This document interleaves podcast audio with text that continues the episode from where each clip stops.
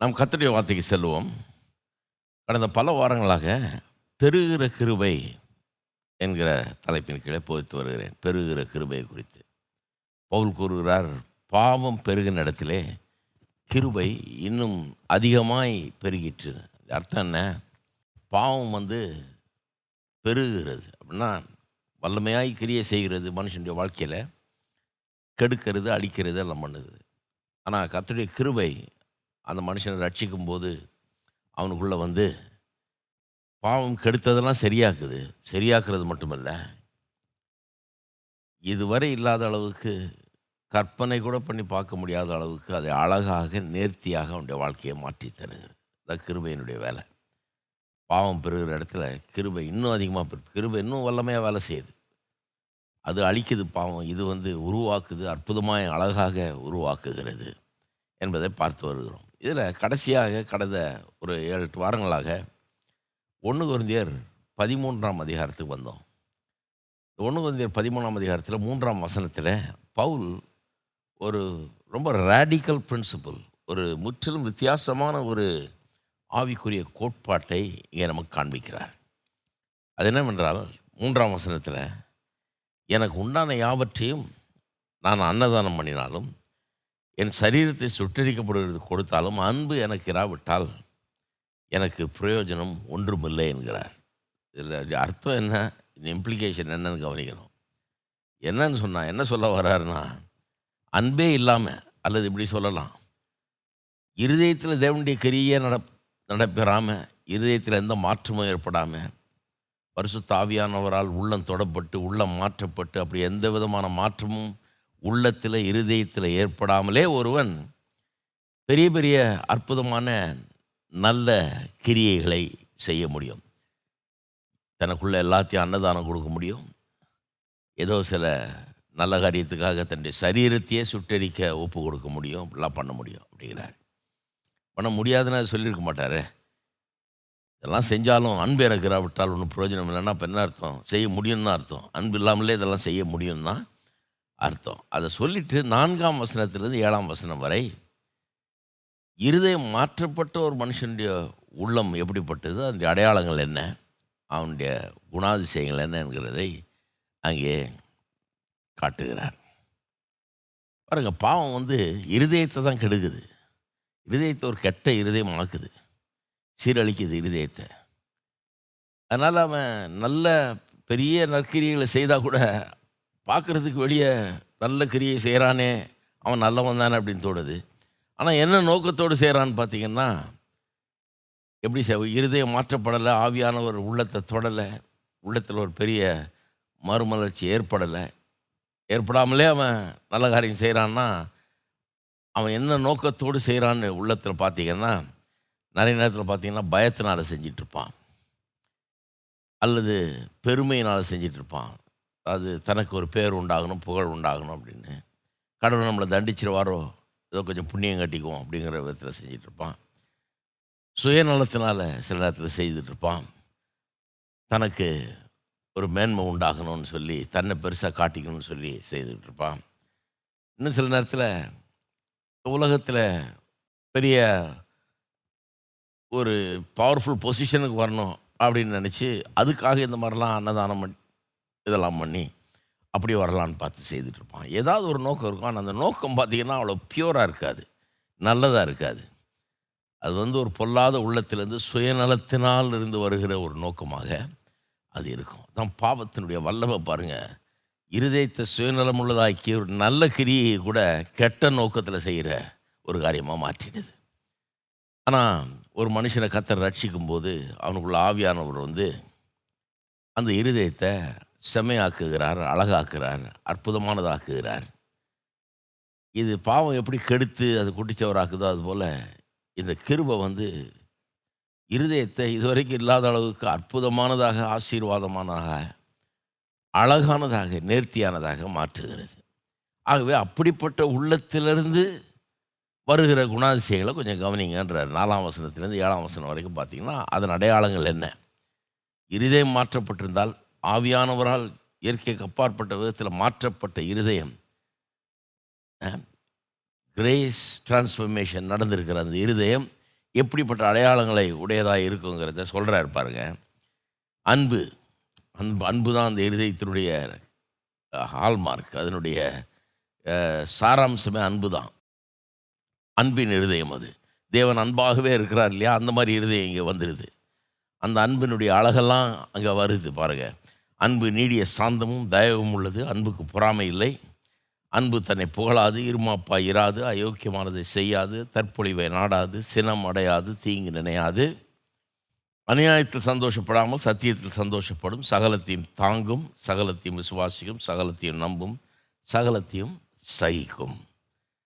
இந்த இருதயம் மாற்றப்பட்ட மனுஷனுடைய அந்த அடையாளங்களில் சிலவற்றை எடுத்து நம்ம ஒன்று ஒன்றா பார்த்துக்கிட்டு வந்தோம். அதில் முதல் அடையாளத்தை பார்த்தோம். நீடிய சாந்தம் இருக்கு இல்லையா அந்த நீடிய பொறுமையை பற்றி பேசணும் அதில் மன்னிப்பை பற்றிலாம் நிறைய பேசணும் அடுத்தது தயவுன்னு வருது. அது ஆங்கிலத்தில் கைண்ட்னஸ்னு வருது. அந்த கைண்ட்னஸ் தயவை பற்றி பேசணும் இந்த லிஸ்ட்டு வந்து இங்கே ஒன்றுக்கு வந்து பதிமூணில் இந்த வர்ற லிஸ்ட்டு மாதிரி மற்ற இடங்கள்லையும் வருது. கலாத்தியர் அஞ்சு இருபத்தி ரெண்டு இருபத்தி மூணு குலோசியர் மூணாம் அதிகாரம் அப்படிலாம் பல இடங்களில் வருது பாருங்கள் கலாத்தியர் அஞ்சு இருபத்தி ரெண்டில் பார்த்தீங்கன்னா ஆவியின் கனின்னு சொல்லி ஒரு லிஸ்ட் வருது. அதுவும் இந்த இருதயம் மாற்றப்பட்டவனுடைய அடையாளங்களால் நிறைந்த லிஸ்ட்டு அதில் சமாதானம்னு ஒன்று இருக்குது அதை போன வாரத்தில் நாம் பார்த்தோம். இந்த வாரம் ஏழாம் வசனத்தில் முதல் ஐட்டமாக இருக்குது பாருங்கள் அதை பார்க்க போகிறோம் அன்பு சகலத்தையும் தாங்கும் அப்படின்றது பாருங்கள் அதை இன்றைக்கு நாம் பார்க்க போகிறோம் சகலத்தையும் தாங்கும். இந்த சகலத்தையும் தாங்குன்றத உலகத்தார் என்ன நினைக்கிறாங்க? இது வேதம் என்ன போதிக்குதுன்னா டாலரன்ஸை போதிக்குது. சகலத்தையும் தாங்குன்றது எல்லாத்தையும் பொறுத்து கொள்ளக்கூடிய ஒரு தன்மை. அந்த பொறுத்து கொள்ளக்கூடிய தன்மையை போதிக்குதாக்கும் வேதம். அப்படின்னு சொல்லி இன்றைக்கி உலகத்தில் டாலரன்ஸுன்றது பொறுத்து கொள்ளக்கூடிய தன்மை ரொம்ப பெரிய ஒரு பண்பாக பேசப்படுகிறது. ஒரு பெரிய ஹை வேர்ச்சுவாக இன்றைக்கு பேசுகிறார்கள். டாலரன்ஸ் இல்லை அப்படின்னு பேசுகிறாங்க டாலரன்ஸ் தான் வேணுன்றாங்க டாலரன்ஸு வந்துட்டாலே சமுதாயம் நல்லா ஆகிடும் அப்படின்னு பேசுகிறாங்க டாலரன்ஸ் தான் பிரச்சனை இருக்குது அப்படின்ற மாதிரி பேசுகிறாங்க இப்போ டாலரன்ஸை பற்றி நிறைய கேள்விப்படுறோம் நம்ம. அப்போ அந்த பொறுத்து கொள்ளக்கூடிய தன்மை தான் இது சொல்லுகிறது அப்படின்னு சொல்கிறாங்க ஆனால் நான் இன்றைக்கு உங்களுக்கு ஒன்று காண்பிக்க போகிறேன் அன்பு சகலத்தையும் தாங்குங்கிறது பொறுத்து கொள்றதை விட இன்னும் மேலான உயர்வான அற்புதமான ஒரு காரியத்தை சொல்லுகிறது. அதுக்காக இதை பார்க்குறோம் நீங்கள் தான் பாருங்கள் கிருபை தேவ கிருபை வந்து வெறும் மனுஷன் லெவலில் மாற்றத்தை ஏற்படுத்துகிறது இல்லை ஒரு அற்புதமான ஒரு லெவலில் கடவுளுடைய லெவலில் அது ஏற்படுத்துகிறது. வெறும் பொறுத்து கொள்வது இல்லை அதாவது நமக்கு ஒருத்தர் பிடிக்கல அவங்களுடைய நம்பிக்கை பிடிக்கல அவர்களோட வாழை நமக்கு பிடிக்கல அவங்களுடைய பழக்க வழக்கங்கள் பிடிக்கல அவர்கள் செய்கிறது பிடிக்கல அவர்கள் நம்புகிற காரியங்கள் பிடிக்கல அவர்களோட நம்ம ஒத்து போக முடியாது. அப்படின்னா பொறுத்துக்கலாம். பொறுத்துக்கிட்டாலே சண்டை சச்சரவு இருக்காது. நம்ம போரிட்டுக்க வேண்டியதில்லை. அதுதான் சொல்கிறாங்க உலகத்தார் சொல்கிறாங்க பொறுத்துக்க கொஞ்சம் சகிச்சிங்க அவனை பிடிக்கலையா அவனுக்கு கொஞ்சம் சகிச்சிக்க. அவன்கிட்ட ஒன்றும் வச்சுக்காத. தூரம் வந்துடு சகிச்சிக்க. பேசாமல் இரு. அவன் கெட்டவன் அப்படி இப்படிலாம் பேசாத. அப்படின்றாங்க. அதுவே பிரச்சனைக்கு தீர்வு உண்டு பண்ணும். அது அதுவே ஒரு பெரிய வேர்ச்சோ அதுவே ஒரு பெரிய அருமையான ஒரு காரியன்ற மாதிரி பேசுகிறாங்க ஆனால் அன்பு வந்து அதையெல்லாம் தாண்டி வேறு லெவலுக்கு கொண்டு போகுது. பொறுத்துக்கிறது வேறு வேதம் என்னத்தை போதிக்குதுன்னு சொன்னால் நான் இன்றைக்கி உங்களுக்கு காண்பிக்க போகிறேன். அவனை அரவணைக்க சொல்லுகிறது. அவனை கிட்ட கொண்டு வர சொல்லுது. அவனுக்கு உதவ சொல்லுகிறது. அவனுக்கு கை கொடுக்க சொல்லுகிறது. தோல் கொடுக்க சொல்லுது. அவனுக்கு உதவ சொல்லுகிறது. அந்த அப்படி நடந்துக்கிறவன் அவனுடைய பலவீனத்தில் நாம் அவனுக்கு உதவி செய்து அவனை இன்னும் கொஞ்சம் சிறந்தவனாக மாற்றுவதற்கு வேண்டிய காரியங்கள் எப்படி சொல்லணும்னு சொல்லி தருது அன்பு. இதை பௌல போஸ்தலன் ரெண்டு வேத பகுதிகளில் ரொம்ப அருமையாக போதிக்கிறார் பாருங்க. வெறும் சகலத்தையும் தாங்குன்றது இல்லை தாங்கிறதுக்கு மேலே போய் நமக்கு பிடிக்காதவர்கள ஒவ்வாதவர்கள நமக்கு பிரச்சனையாக தெரிகிறவர்கள ஒத்தே போக முடியாதவர்களோட அப்படின்னு இருக்கவர்கள ஏற்றுக்கொள்ளுகிற ஒரு மனப்பான்மையை தன்மையை நமக்கு தேவ அன்பு தருகிறது. அவர்களை ஏற்றுக்கொண்டு அரவணைத்து அவர்களுக்கு உதவக்கூடியவர்களாக நம்ம மாற்றுகிறது. அதுதான் இன்றைக்கி பார்க்க போகிறோம் இந்த உயர்வான ஒரு மாற்றத்தை அன்பு நம்ம கொண்டு வருது தேவர கிருபை நம்ம மாற்றும்போது இருதயம் அப்படிப்பட்ட அற்புதமான இருதயமாக மாறுகிறது. ஒரு கிரேஷியஸ்னஸ் வருது. கிருபை வந்து உள்ள வேலை செய்கிறதுனால கிருபையுள்ளவர்களாக நாம் மாறுகிறோம். வெறும் பொறுத்துக்கிறது இல்லை. சரி நீ என்ன பண்ணுறியோ நான் பல்ல கடிச்சிக்கிட்டு பேசாமல் இருக்கிறேன் அப்படின்றது இல்லை. அது வேற. இது வந்து அவனுக்கு நல்லது செய்கிறது அவனுக்கு அவனை சிறந்தவனாக்குறது. அப்படிப்பட்ட ஒரு கிருபை. சரி. இதில் ரெண்டு வேத பகுதிகளை பௌல போஸ்தலன் உதாரணமாக பயன்படுத்துகிறார் இதுக்கு. இதுக்கு உதாரணமாக நான் எடுக்க போகிறேன் ரெண்டு வேத பகுதிகள். சபைக்கு ஜனங்களுக்கு போதிக்கும் போது ரெண்டு வேத பகுதிகளை இந்த அன்பு எப்படி கிரியை செய்யணும்? இந்த சகலத்தையும் தாங்குகிற அன்பு எப்படி கிரியை செய்யணுங்கிறத காண்பிக்கிறார் பாருங்கள் ஒன்று வந்து ஒன்று குருந்தியர் எட்டாம் அதிகாரம் நான்காம் வசனத்து பதினோராம் வசனம் வரை ரெண்டாவது பகுதி வந்து ரோமர் ஐந்தாம் அதிகாரம் ஒன்றுலேருந்து ஏழு வரை. ரெண்டு பகுதியும் வாசிக்கிறேன். விக்கிரகங்களுக்கு படைக்கப்பட்டவைகளை புசிக்கிற விஷயத்தை பற்றி உலகத்திலே விக்கிரகமானது ஒன்றுமில்லை என்றும் ஒருவரே அன்றி வேறொரு தேவன் இல்லை என்றும் அறிந்திருக்கிறோம். வானத்திலேயும் பூமியிலும் தேவர்கள் எனப்படுகிறவர்கள் உண்டு. இப்படி அநேக தேவர்களும் அநேக கர்த்தாக்களும் உண்டாயிருந்தாலும் பிதாவாகிய ஒரே தேவன் நமக்கு உண்டு அவராலே சகலம் உண்டாயிருக்கிறது. அவருக்கென்று நாமும் உண்டாயிருக்கிறோம். இயேசு கிறிஸ்து ஒரே கத்தரம் நமக்கு உண்டு அவர் மூலமாய் சகலமும் உண்டாயிருக்கிறது. அவர் மூலமாய் நாமும் உண்டாயிருக்கிறோம். ஆகிலும் இந்த அறிவு எல்லாரிடத்திலும் இல்லை. சிலர் இன்றைய வரைக்கும் விக்கிரகத்தை ஒரு பொருள் என்று எண்ணி விக்கிரகத்துக்கு படைக்கப்பட்டதை புசிக்கிறார்கள். அவருடைய மனசாட்சி பலவீனமாக இருப்பதால் அசுசிப்படுகிறது. போஜனமானது நம்மை தேவனுக்கு உகந்தவர்களாக்க மாட்டாது. எண்ணத்தினால் எனில் புசிப்பதினால் நமக்கு ஒரு மேன்மையும் இல்லை புசியாதிருப்பதினால் நமக்கு ஒரு குறைவும் இல்லை. ஆகிலும் இதை குறித்து உங்களுக்கு உண்டாக இருக்கிற அதிகாரம் எவ்விதத்திலும் பலவீனருக்கு தடுக்கலாகாதபடிக்கு பாருங்கள். எப்படி எனில் அறிவுள்ளவனாகிய உன்னை விக்கிரக கோயிலிலே பந்தி இருந்த பந்தி இருக்க ஒருவன் கண்டால் பலவீனனாக இருக்கிற அவனுடைய மனசாட்சி விக்கிரகங்களுக்கு படைக்கப்பட்டவைகளை புசிக்கிறதற்கு துணிவு கொள்ளும் அல்லவா? பலவீனம் உள்ள சகோதரன் உன் அறிவு நிமித்தம் கெட்டு போகலாமா? அவனுக்காக கிறிஸ்து மறித்தாரே இது ஒரு இஷ்யூ. இதை பற்றி பேசுகிறாரு இதை நான் விவரமாக பேசுகிறேன் நான். ரோமர் பதினஞ்சாம் அதிகாரத்தில் வேற ஒரு இஷ்யூவை பற்றி பேசுகிறார் அதுவும் இந்த சகலத்தையும் தாங்கும்ங்கிறத நமக்கு நடைமுறைப்படுத்தி காட்டுகிறது. ரோமர் பதினஞ்சு ஒன்றுலேருந்து ஏழு. அன்றியும் பலமுள்ளவர்களாகி நாம் நமக்கே பிரியமாய் நடவாமல் பலவீனருடைய பலவீனங்களை தாங்க வேண்டும். நம்மில் ஒவ்வொருவரும் பிறனுடைய பக்தி விருத்திக்கு ஏதுவான நன்மை உண்டாகும்படி அவனுக்கு பிரியமாய் நடக்க கடவன். கிறிஸ்துவும் தமக்கே பிரியமாய் நடவாமல் உம்மை நிந்திக்கிறவர்களுடைய நிந்தைகளின் மேல் விழுந்தது என்று எழுதியிருக்கிறபடியே நடந்தார். தேவ வசனத்தினால் உண்டாகும் பொறுமையினாலும் ஆறுதலினாலும் நாம் நம்பிக்கையுள்ளவர்களாகும்படிக்கு முன்பு எழுதியிருக்கிறவர்கள் எல்லாம் நமக்கு போதனையாக எழுதியிருக்கிறது. நீங்கள் ஒருமனப்பட்டு நம்முடைய கத்தராகிய இயேசு கிறிஸ்துவின் பிதாவாகிய தேவனை ஒரே வாயினால் மகிமைப்படுத்தும்படிக்கு பொறுமையும் ஆறுதலையும் அளிக்கும் தேவன் கிறிஸ்து இயேசுவனுடைய மாதிரியின்படியே நீங்கள் ஏக சிந்தையுள்ளவர்களாக இருக்கும்படி உங்களுக்கு அனுக்கிரகம் செய்வாராக. ஆதலால் தேவனுக்கு மகிமை உண்டாக கிறிஸ்து நம்மை ஏற்றுக்கொண்டது போல நீங்களும் ஒருவரை ஒருவர் ஏற்றுக்கொள்ளுங்கள். அப்படிங்கிறார். இங்கே தான் பாருங்கள் இந்த ஏற்றுக்கொள்கிறதை பற்றி வருது. கிறிஸ்து நம்மை ஏற்றுக்கொண்டது போல நீங்களும் ஒருவரை ஒருவர் ஏற்றுக்கொள்ளுங்கள். சகலத்தையும் தாங்கிறதுன்றது வெறும் பொறுத்துக்கிறது இல்லை ஒருத்தர் ஒருத்தர் ஏற்றுக்கொள்கிறது அரவணைத்துக் கொள்கிறது உதவுகிறது கரம் கொடுக்கறது ஒரு ஒரு பாரத்தோட சுமக்கிறது அது அப்படி போகுது. சரி. இதிலிருந்து வேதம் என்ன போதிக்கிறது?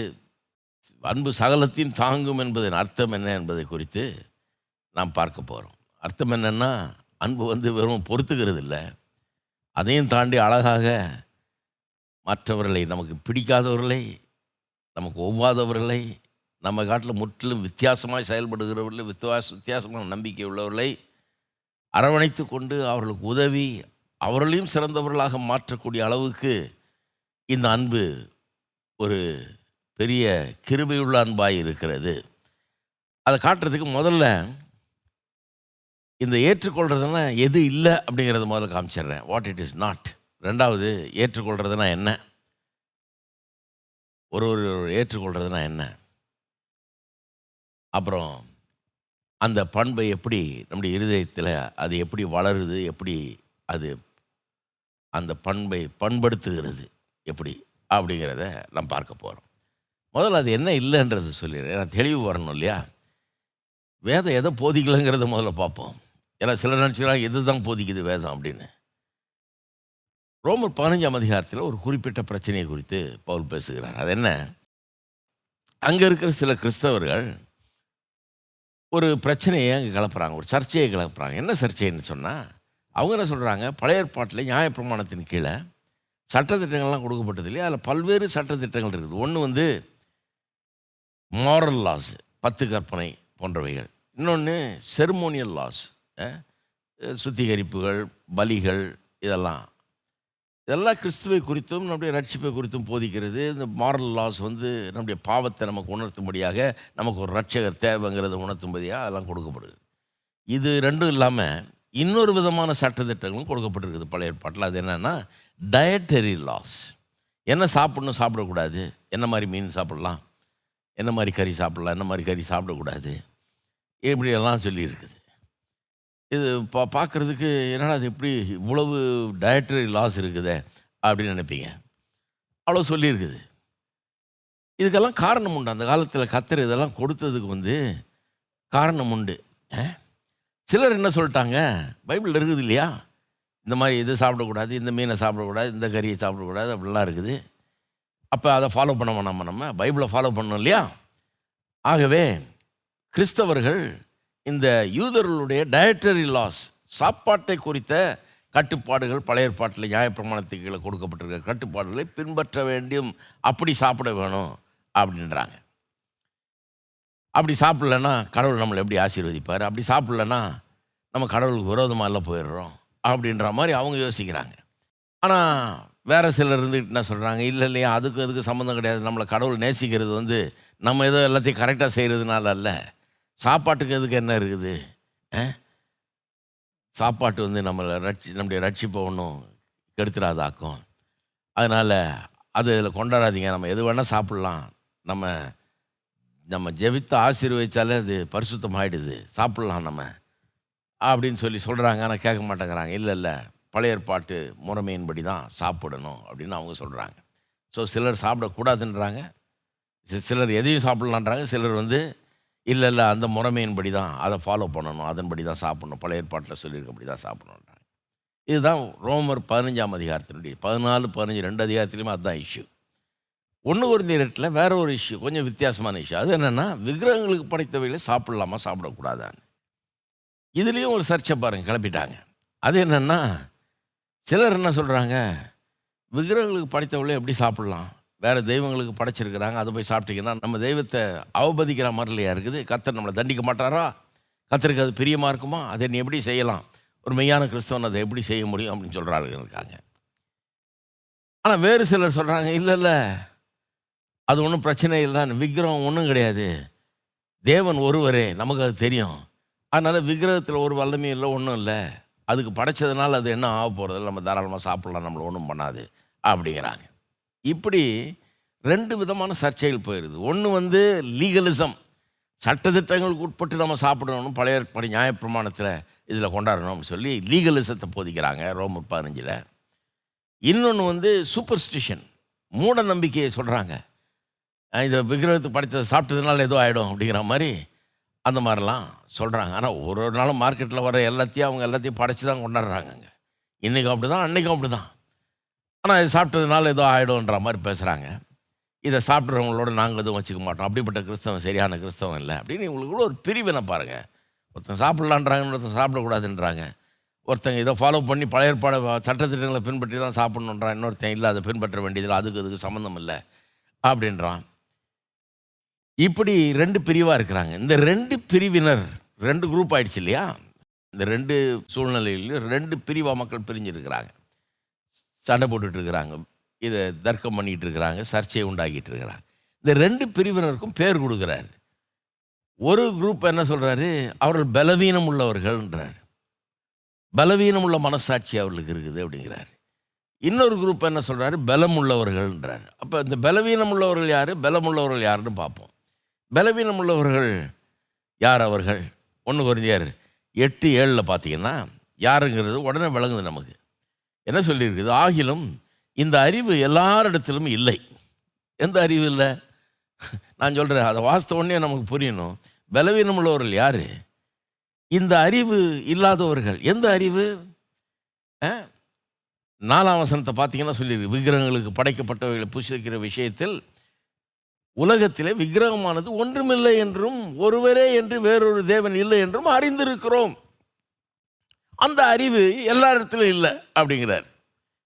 நமக்கு தெரியுது ஒரே ஒரு தேவன் தான் அதனால் விக்கிரகம் ஒன்றும் கிடையாதுன்னு. அதனால் விக்கிரகங்களுக்கு படித்தது சாப்பிட்டதுனால ஒன்றும் ஆக போகிறது இல்லைன்னு ஆனால் இந்த அறிவு எல்லார்ட்டையும் இல்லையே எல்லாரும் என்ன நினைக்கிறான் விக்கிரகம் ஏதோ ஒரு இதுன்னு நினச்சிக்கிட்டு தெய்வத்துக்கு படித்ததை சாப்பிட்லாமா? ஏதோ ஒரு தெய்வத்துக்கு அல்லது தேவதைக்கு படித்ததை சாப்பிட்லாமா? ஏதாவது பண்ணிடாதா இது? இது ஏதாவது ஆகிடாதா வயிற்றுக்கு ஏதாவது ஆகாதா? உயிருக்கு ஏதாவது ஆகா இப்படிலாம் யோசிக்கிறவங்க இருக்கிறா கடவுள் ஏதாவது தண்டிச்சிட மாட்டாரா நம்மளை? கடவுளுக்கு கோபம் வராத? நம்ம ஆண்டவருக்கு? இப்படிலாம் யோசிக்கிற ஆளுகள்லாம் இருக்கிறாங்க. அவர்களுக்கு அந்த அறிவு இல்லை. சிலர் இன்றைய வரைக்கும் ஏழாம் வசனம் பாருங்கள் சிலர் இன்றைய வரைக்கும் விக்கிரகத்தை ஒரு பொருள் என்று எண்ணி அதை ஒரு தெய்வம்னு எண்ணி ஒரு அதை ஒரு முக்கியமாக எண்ணி விக்கிரகத்துக்கு படைக்கப்பட்டதை புசிக்கிறார்கள். சாப்பிடும்போது எப்படி புசிக்கிறாங்க ஐயோ அதுக்கு படைச்ச படைச்சது இது. அப்படின்னு சொல்லி எண்ணி புசிக்கிறார்கள். படைக்கப்பட்டதை புசிக்கிறார்கள். அவர்களுக்கு மனசாட்சி பலவீனமாக இருப்பதால் அசுசிப்படுகிறது. அப்போ இந்த விக்கிரகங்கள் ஒன்றும் இல்லை அது சாப்பிட்றதுனால ஒன்றும் பிரச்சனை இல்லை அப்படின்னு அந்த அறிவு இல்லாதவர்கள் இருக்காங்க பாருங்கள் அந்த மா அந்த மாதிரி கிறிஸ்தவர்களில் தான் பலவீனம் உள்ளவர்கள் என்று வேதம் சொல்லுது. அவர்களுக்கு தான் பல மனசாட்சி பலவீனமாக இருப்பதனால் இருதய அசூசிப்படுகிறது. அதாவது இருதயத்தில் அவர் சமாதானம் இல்லை குற்ற உணர்வு வந்துடுது பயம் வந்துடுது ஆக்கினை தீர்ப்பின் உணர்வு வந்து கத்தர் நம்மளை தண்டிச்சிருவாரோ ஏதாவது நடந்துருமோ? இப்படி சாப்பிட்டோமே இது கத்தருக்கு முன்னால் நல்லா இல்லையே? அப்படிங்கிற மாதிரி யோசிக்க ஆரம்பிச்சிடுறாங்க. அதை வந்து என்னன்னு சொல்கிறாரு பலவீனமான மனசாட்சின்றார். நம்ம பலவீனமான மனசாட்சின்னா நம்ம பொதுவாக என்ன நினைக்கிறோம்? ஒருத்தன் தப்பு செய்கிறான் தப்பு செஞ்சும் அவனுக்கு ஒரு குற்ற உணர்வு இல்லாத பற்றி ஒரு வருத்தம் இல்லாமல் இருக்கிறான் பாருங்க. அவனை தான் பலவீன மனசாட்சின்றோம்.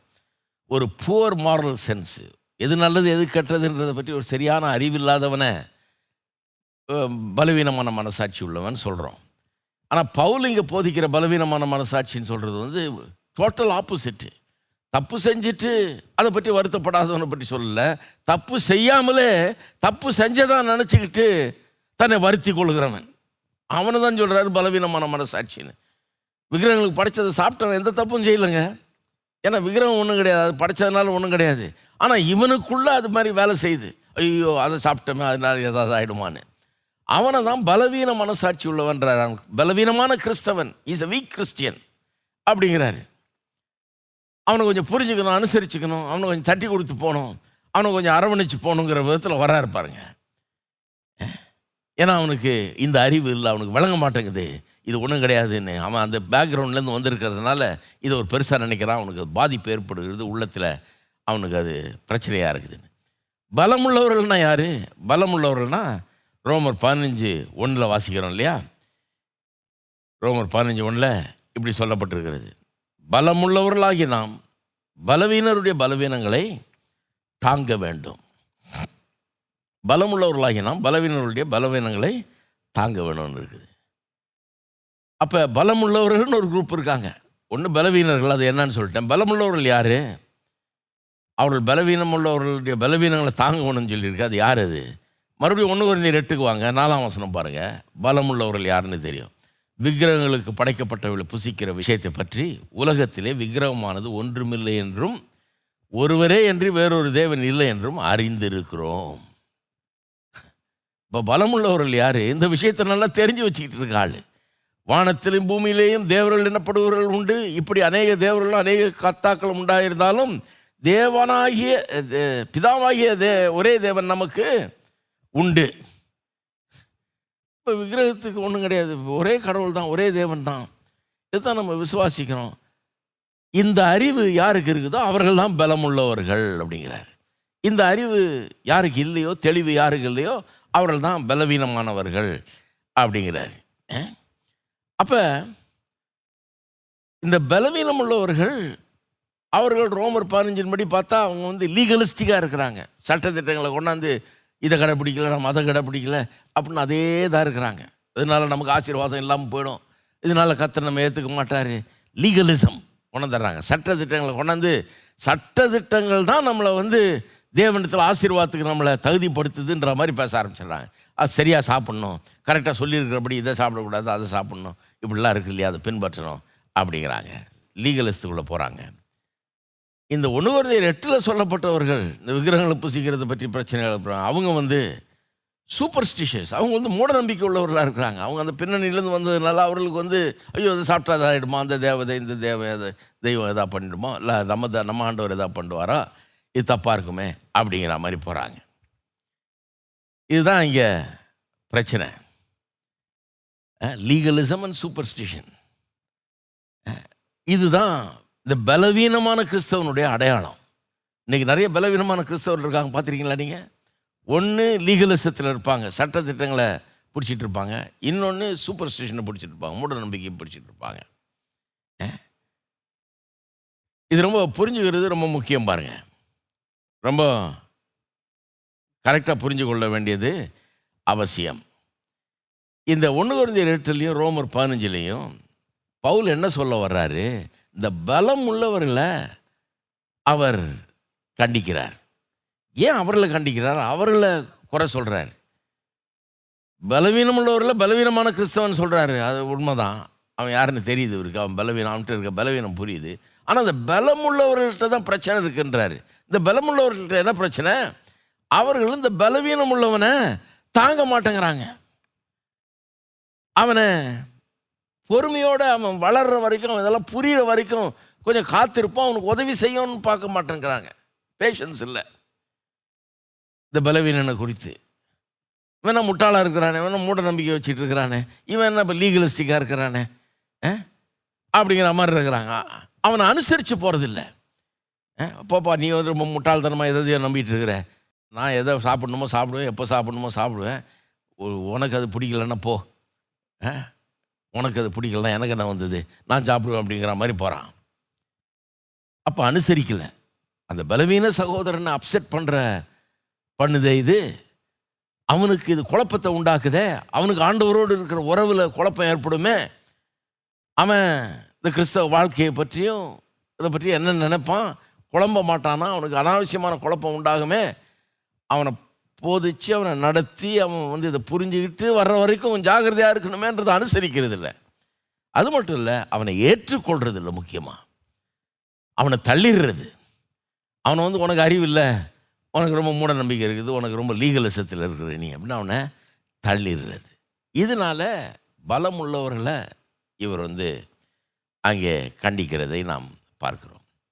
இன்றைக்கி இருக்கிற உலகத்தில் இதை போஸ்ட் மாடர்ன் வேர்ல்டுன்னு சொல்கிறாங்க அதாவது மாடர்ன் வேர்ல்டு அப்படின்னு இருந்தது. இப்போ வந்து post modern post modern modern வேர்ல்டை தாண்டி இன்னும் ரொம்ப நவநாகரிக உலகத்துக்குள்ளே வந்துட்டோம். இப்போது கலாச்சாரமே ரொம்ப மாறிட்டு போகுது. இப்போது இந்த டாலரன்ஸ்ன்ற விஷயத்தை பொறுத்து கொள்றதுன்றத டிஃபைன் பண்ணுறதே வேறு மாதிரி பண்ணுறாங்க ரொம்ப சொஃபிஸ்டிகேட்டடாக டிஃபைன் பண்ணுறாங்க என்ன சொல்கிறாங்க டாலரன்ஸ்னால் என்ன? Nobody should say I have the truth nobody has the truth யாருக்கிட்டேயும் யாரும் வந்து எங்கிட்ட சத்தியம் இருக்குது நான் கரெக்டு நீ தப்பு அப்படின்னு சொல்ல முடியாது. கரெக்டு தப்புன்ற பேசுறதுக்கு இடம் இல்லை. இது சரி இது தவறு அப்படின்னு சொல்ல முடியாது. ஏன்னா எது சரி எது தவறுன்னு யார் சொல்கிறது நமக்கு? பைபிள் சொல்லுதியா அப்படின்னா பைபிள் நான் எதுக்கு நம்பணுன்றான். இல்லை வேறு ஏதாவது ஒரு புனித புஸ்தகம் சொல்லுதுன்னா அதெல்லாம் நான் நம்ப மாட்டேன்றான். யார் சொல்கிறது எது சரி எது தவறுன்னு யார் சொல்கிறது யாருமே பேசக்கூடாது. எனக்கு ஒன்று சரியாக தெரியல நான் அதை செய்கிறேன். உனக்கு ஒன்று சரியாக தெரிஞ்சு அது நான் வந்து ஒன்றை தவறுன்னு சொல்லக்கூடாது நீ என்ன தவறுன்னு சொல்லக்கூடாது. நான் சரி நீ தவறுன்னு அப்படி பேசக்கூடாது. அப்படி பேசினா தான் சமுதாயத்தில் நிம்மதியில் இழந்துடுறோம் சண்டை போடுறோம் சர்ச்சை உண்டாகிறது. மாடர்ன் போஸ்ட் மாடர்ன் வேர்ல்டு என்ன சொல்கிறாங்க டாலரன்ஸ்ன்றது என்ன? எது சரி எது தவறுன்னு பேச்சுக்கே இடம் கிடையாது. ஏன்னா சரின்னு இருந்தால் தானே தவறுன்னு இருக்கும். எது சரின்றதே ஒன்றும் கிடையாதுண்ணா. எந்த அப்சல்யூட்ஸும் கிடையாது. இந்த பத்து கட்டளை எல்லாம் வந்து சொல்லுது இல்லையா? அதெல்லாம் நம்புறது இல்லை யாரும். ஏன்னா அது என்னது அது? அது ஒன்றும் அது ஒன்றும் பெரிய கட்டளையை ஏற்றுக்கொள்ள முடியாது. அது தப்புன்னு எப்படி நீங்கள் சொல்லலாம்? அப்படின்னு அதை ஏதாவது போராடிட்டு இருப்பாங்க. அதை வாதாடுறவங்களும் உண்டு. சில சில நேரங்களில் களவு செய்கிறதும் கரெக்டு பொய் சொல்கிறதும் கரெக்டு சில நேரங்களில் இந்த மாதிரி தப்புகளை பண்ணுறதும் பரவாயில்லை அப்படிங்கிற மாதிரி நியாயப்படுத்தியெல்லாம் பேசுவார்கள். அப்போ அப்சல்யூட்ஸே மதிக்கிறது இல்லை எது சரி எது தவறுன்றதை பேச முடியாது இந்த உலகத்தில். அப்படிப்பட்ட ஒரு உலகம் ஆயிடுச்சு.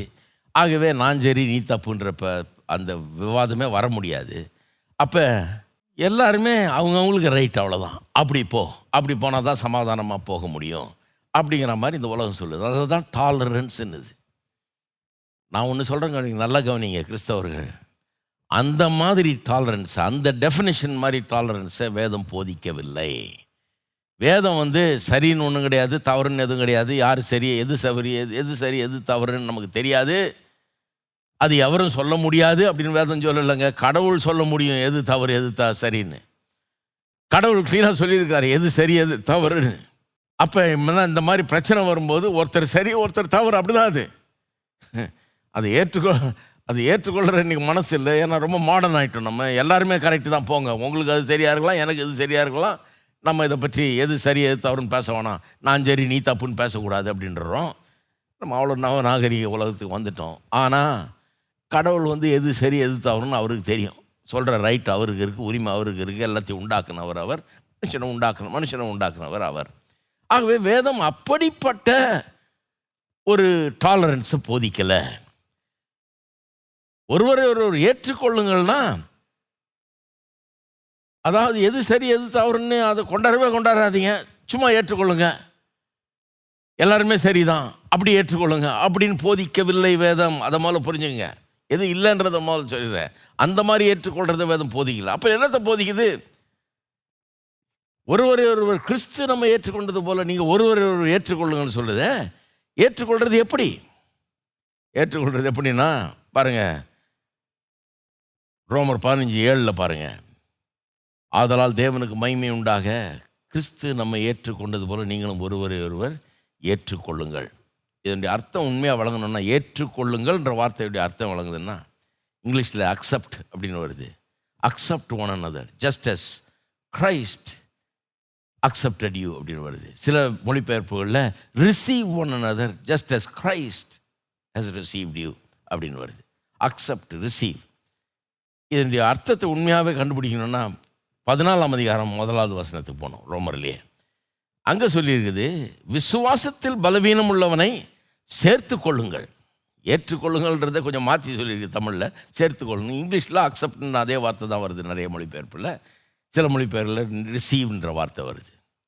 அதே வார்த்தையை பயன்படுத்துகிறாங்க ஒன்று ரோமர் பதினஞ்சு ஒன்றில் வர்ற அதே வார்த்தையை பயன்படுத்துகிறாங்க இது ரோமர் பதினஞ்சு ஏழில் வர்ற அதே வார்த்தையை பயன்படுத்துகிறாங்க ஏற்றுக்கொள்ளுங்கள்ன்ற வார்த்தை. இங்கே விசுவாசத்தில் பலவீனம் உள்ளவனை சேர்த்து கொள்ளுங்கள் சொல்லிட்டு அடுத்த லைன் பாருங்கள் குவாலிஃபைங் லைன் ஆனாலும் அவனுடைய மன ஐயங்களை குற்றமாய் நிர்ணயிக்காமல் இருங்கள்.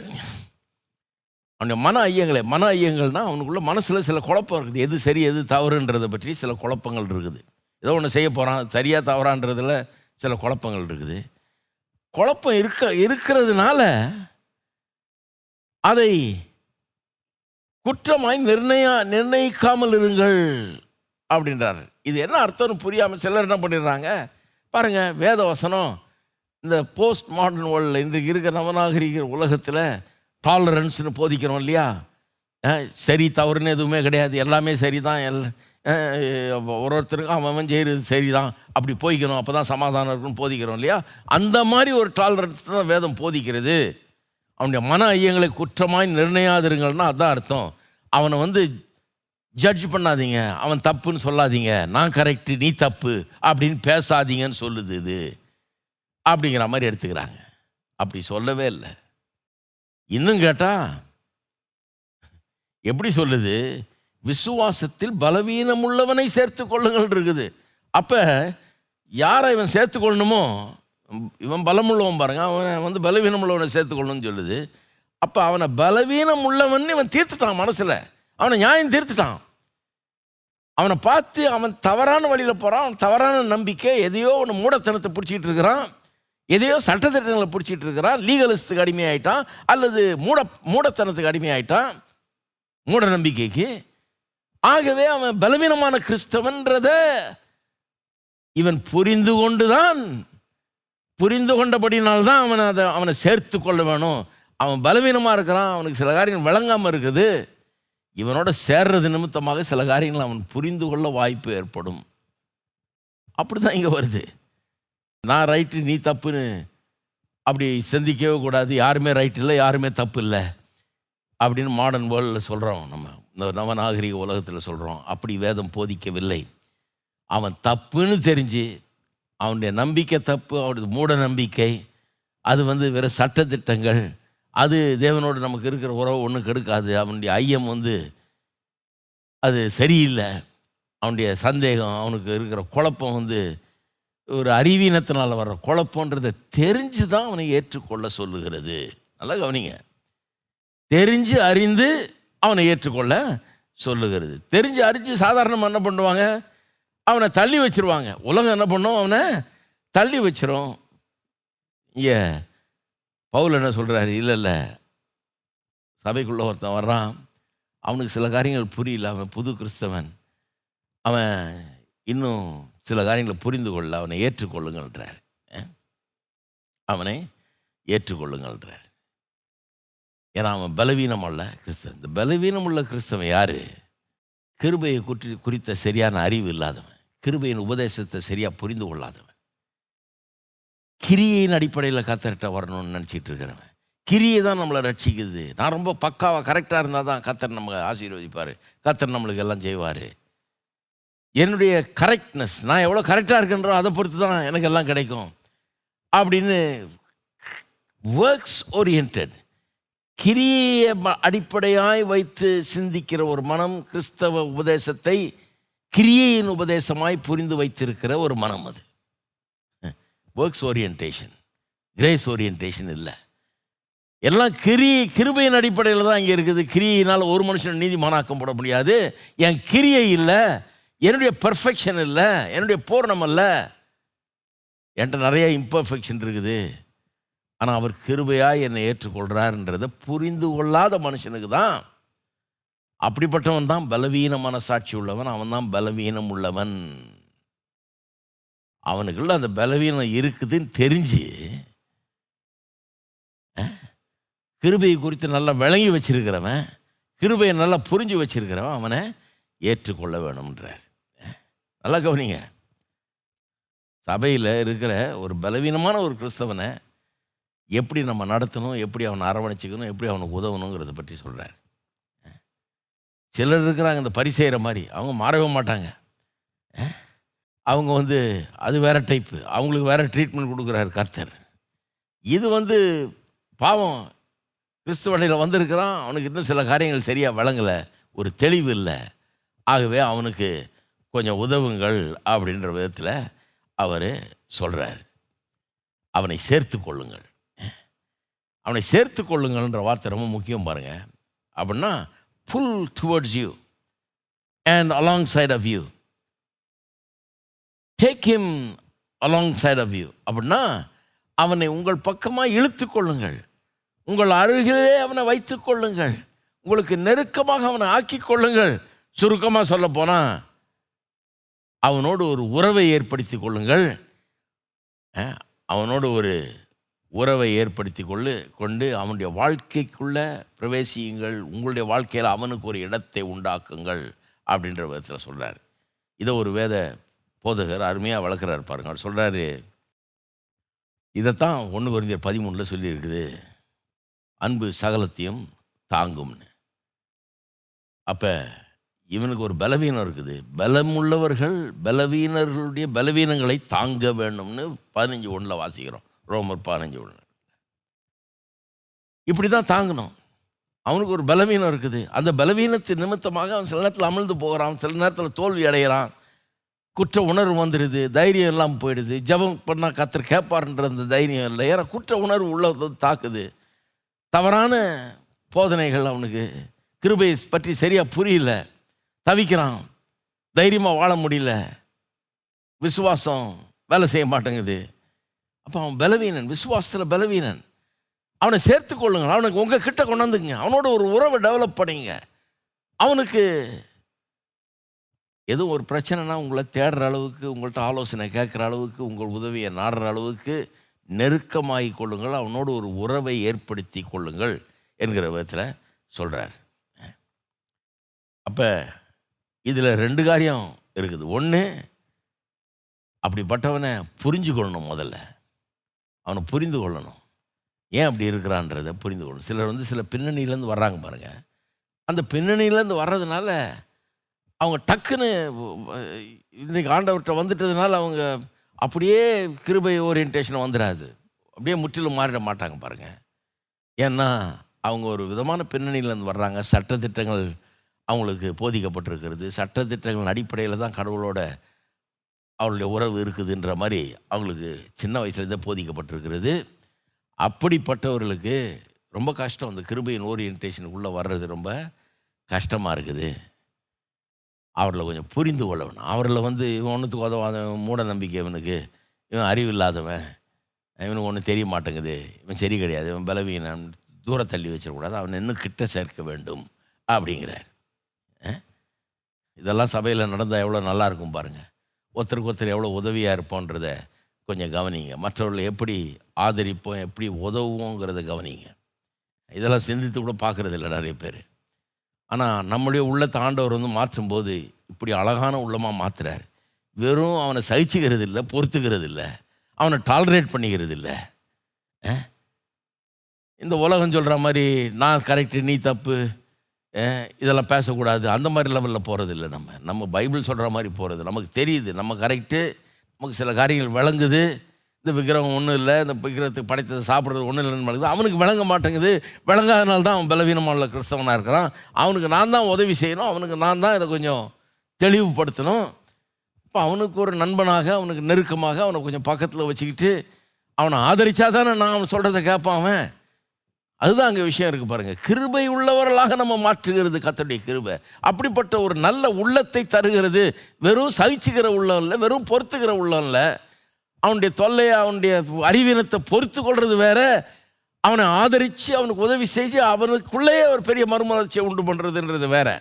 அப்படிப்பட்ட உயர்ந்த உள்ளம் உங்களுக்கு எனக்கும் கத்தர் அவருடைய கிருபையை கொண்டு நமக்குள்ளே உண்டாக்கி இருக்கிறார். அப்போ அவனை புரிஞ்சு கொள்ளணும் பாருங்கள் நிறைய பேர் அப்படிப்பட்ட ஒரு பின்னணியிலேருந்து வர்றாங்க. அதனால் புரிஞ்சு கொள்ளணும். ரெண்டாவது அவர்களோடு ஒரு உறவை ஏற்படுத்தி கொள்ளணும். ஒரு உறவை நெருக்கமான ஒரு உறவை ஏற்படுத்தி கொள்ள வேணும். உலகம் என்ன சொல்லுது? "ஆ, உனக்கு ரொம்ப மூட நம்பிக்கைப்பா உனக்கு. நீ ரொம்ப லீகலிஸ்டிக்காக இருக்கிற. உனக்கு எனக்கு ஒத்து வராது. போ. உனக்கு எனக்கு ஒன்றும் வேணாம். அப்படின்றது உலகம். அஹ். உலகம் என்ன சொல்லு சரி நீ தப்புன்னு நான் சொல்ல மாட்டேன். நான் யாருன்னு நீ தப்புன்னு சொல்கிறதுக்கு தப்பும் கிடையாது ரைட்டும் கிடையாது. நான் ரைட்டு நீ தப்புன்னெலாம் நான் பேச மாட்டேன். ஏன்னா நான் ரொம்ப மாடர்ன் ஆள். அதை நான் எடுக்க மாட்டேன். ஆனால் ஒன்று நீ இதை சாப்பிடக்கூடாதுன்ற நான் சாப்பிடுவேன். உனக்காக நான் சாப்பிடாம இருக்க முடியாது. முன்ன நான் அனுசரிச்செல்லாம் போக முடியாது. நான் எப்போ சாப்பிடணுமோ எப்படி சாப்பிடணுமோ எதை சாப்பிடணுமோ அதை சாப்பிடுவேன் நான். அப்படின்னு தான் உலகம் உலகத்தினுடைய ஆட்டிடியூடை பாருங்கள் இதுதான் சகிச்சுக்கிறது பொறுத்துக்கிறதுன்றது. வேண்டாம் வெறுப்பா. இவன் கடந்துட்டு போகிறான் நம்ம செய்கிறது செஞ்சுக்குவோம் இவன் அப்படியே போட்டோம் அப்படிங்கிறது தான் பொறுத்து கொள்வது அது வந்து கிருபை கிடையாது பாருங்கள் கிருபை வந்து வேறு லெவலுக்கு கொண்டு போகுது. கிருபை என்ன சொல்லுது? இல்லை இல்லை இல்லை இவனுக்காக இவனை புரிஞ்சு கொள்கிற ஒரு முயற்சியில் நான் இறங்க போகிறேன் ஏன்னா இவனுக்கு உதவணும். இவனை புரிஞ்சு கொள்ள போகிறேன் இவனுக்காக நானே சில மாற்றங்களை அனுபவிக்கணும்னா கூட நான் என்ன கொஞ்சம் மாற்றிக்கணும் இவனை அனுசரித்து போகிறதுக்காக நான் கொஞ்சம் அட்ஜஸ்ட் பண்ணி என்ன கொஞ்சம் மாற்றிக்கணும் என் பழக்க வழக்கங்களை நான் என்ன சாப்பிட்றேன் சாப்பிடக்கூடாதுன்றத கொஞ்சம் மாற்றிக்கணும் இவனுக்காக.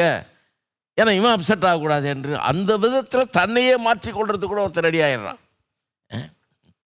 பாருங்க ஒன்று கொஞ்சம் எட்டாம் அதிகாரத்தில் ரொம்ப அழகாக சொல்கிறாரு பாருங்கள் ஒன்று கொஞ்சம் எட்டில் பத்தாம் வசனம் பாருங்கள் எப்படி எனில் அறிவுள்ளவனாகிய உன்னை விக்கிரக கோவிலிலே பந்தி இருக்க ஒருவன் கண்டால் ஒரு ஒரு பலவீனமான கிறிஸ்தவன் நீங்கள் வந்து விக்கிரக விக்கிரகங்களுக்கு படைச்சதை சாப்பிட்றத பார்க்குறான்.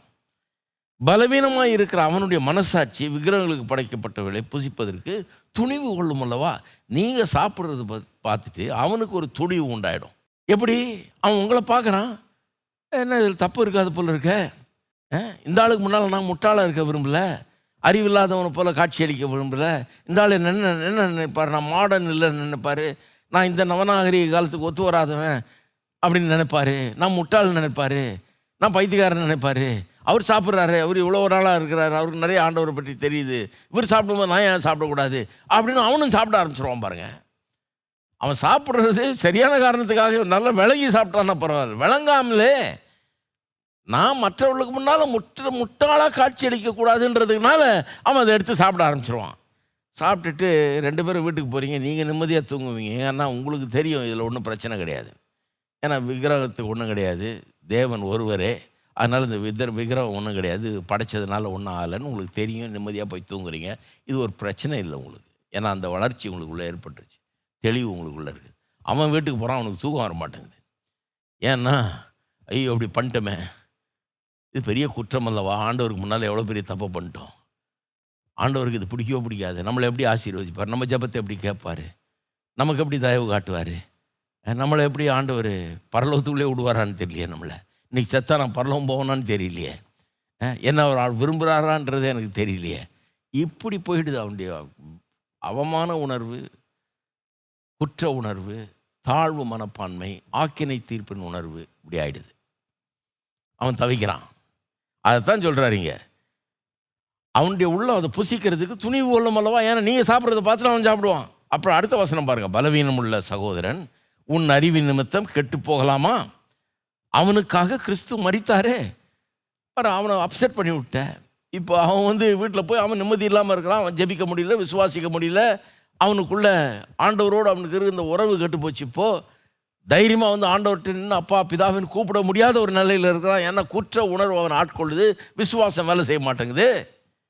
கிறிஸ்து அவனுக்காக மறித்தாரே அவனை ரட்சித்தாரே அவனை நேசிக்கிறாரே அவருக்கு அவனை புரியுது நல்லா. அவனை தட்டி கொடுத்து போகணுன்னு புரியுது. அவனுக்கு எல்லாம் விளங்கல இன்னும் கொஞ்சம் விளங்க வேண்டியது இருக்குதுன்றது அவருக்கு புரியுது. அவர் பொறுமையாக இருக்கிறாரு. நீ பொறுமையாக எல்லாமே கெடுத்துப்பிட்டியன்றாரு.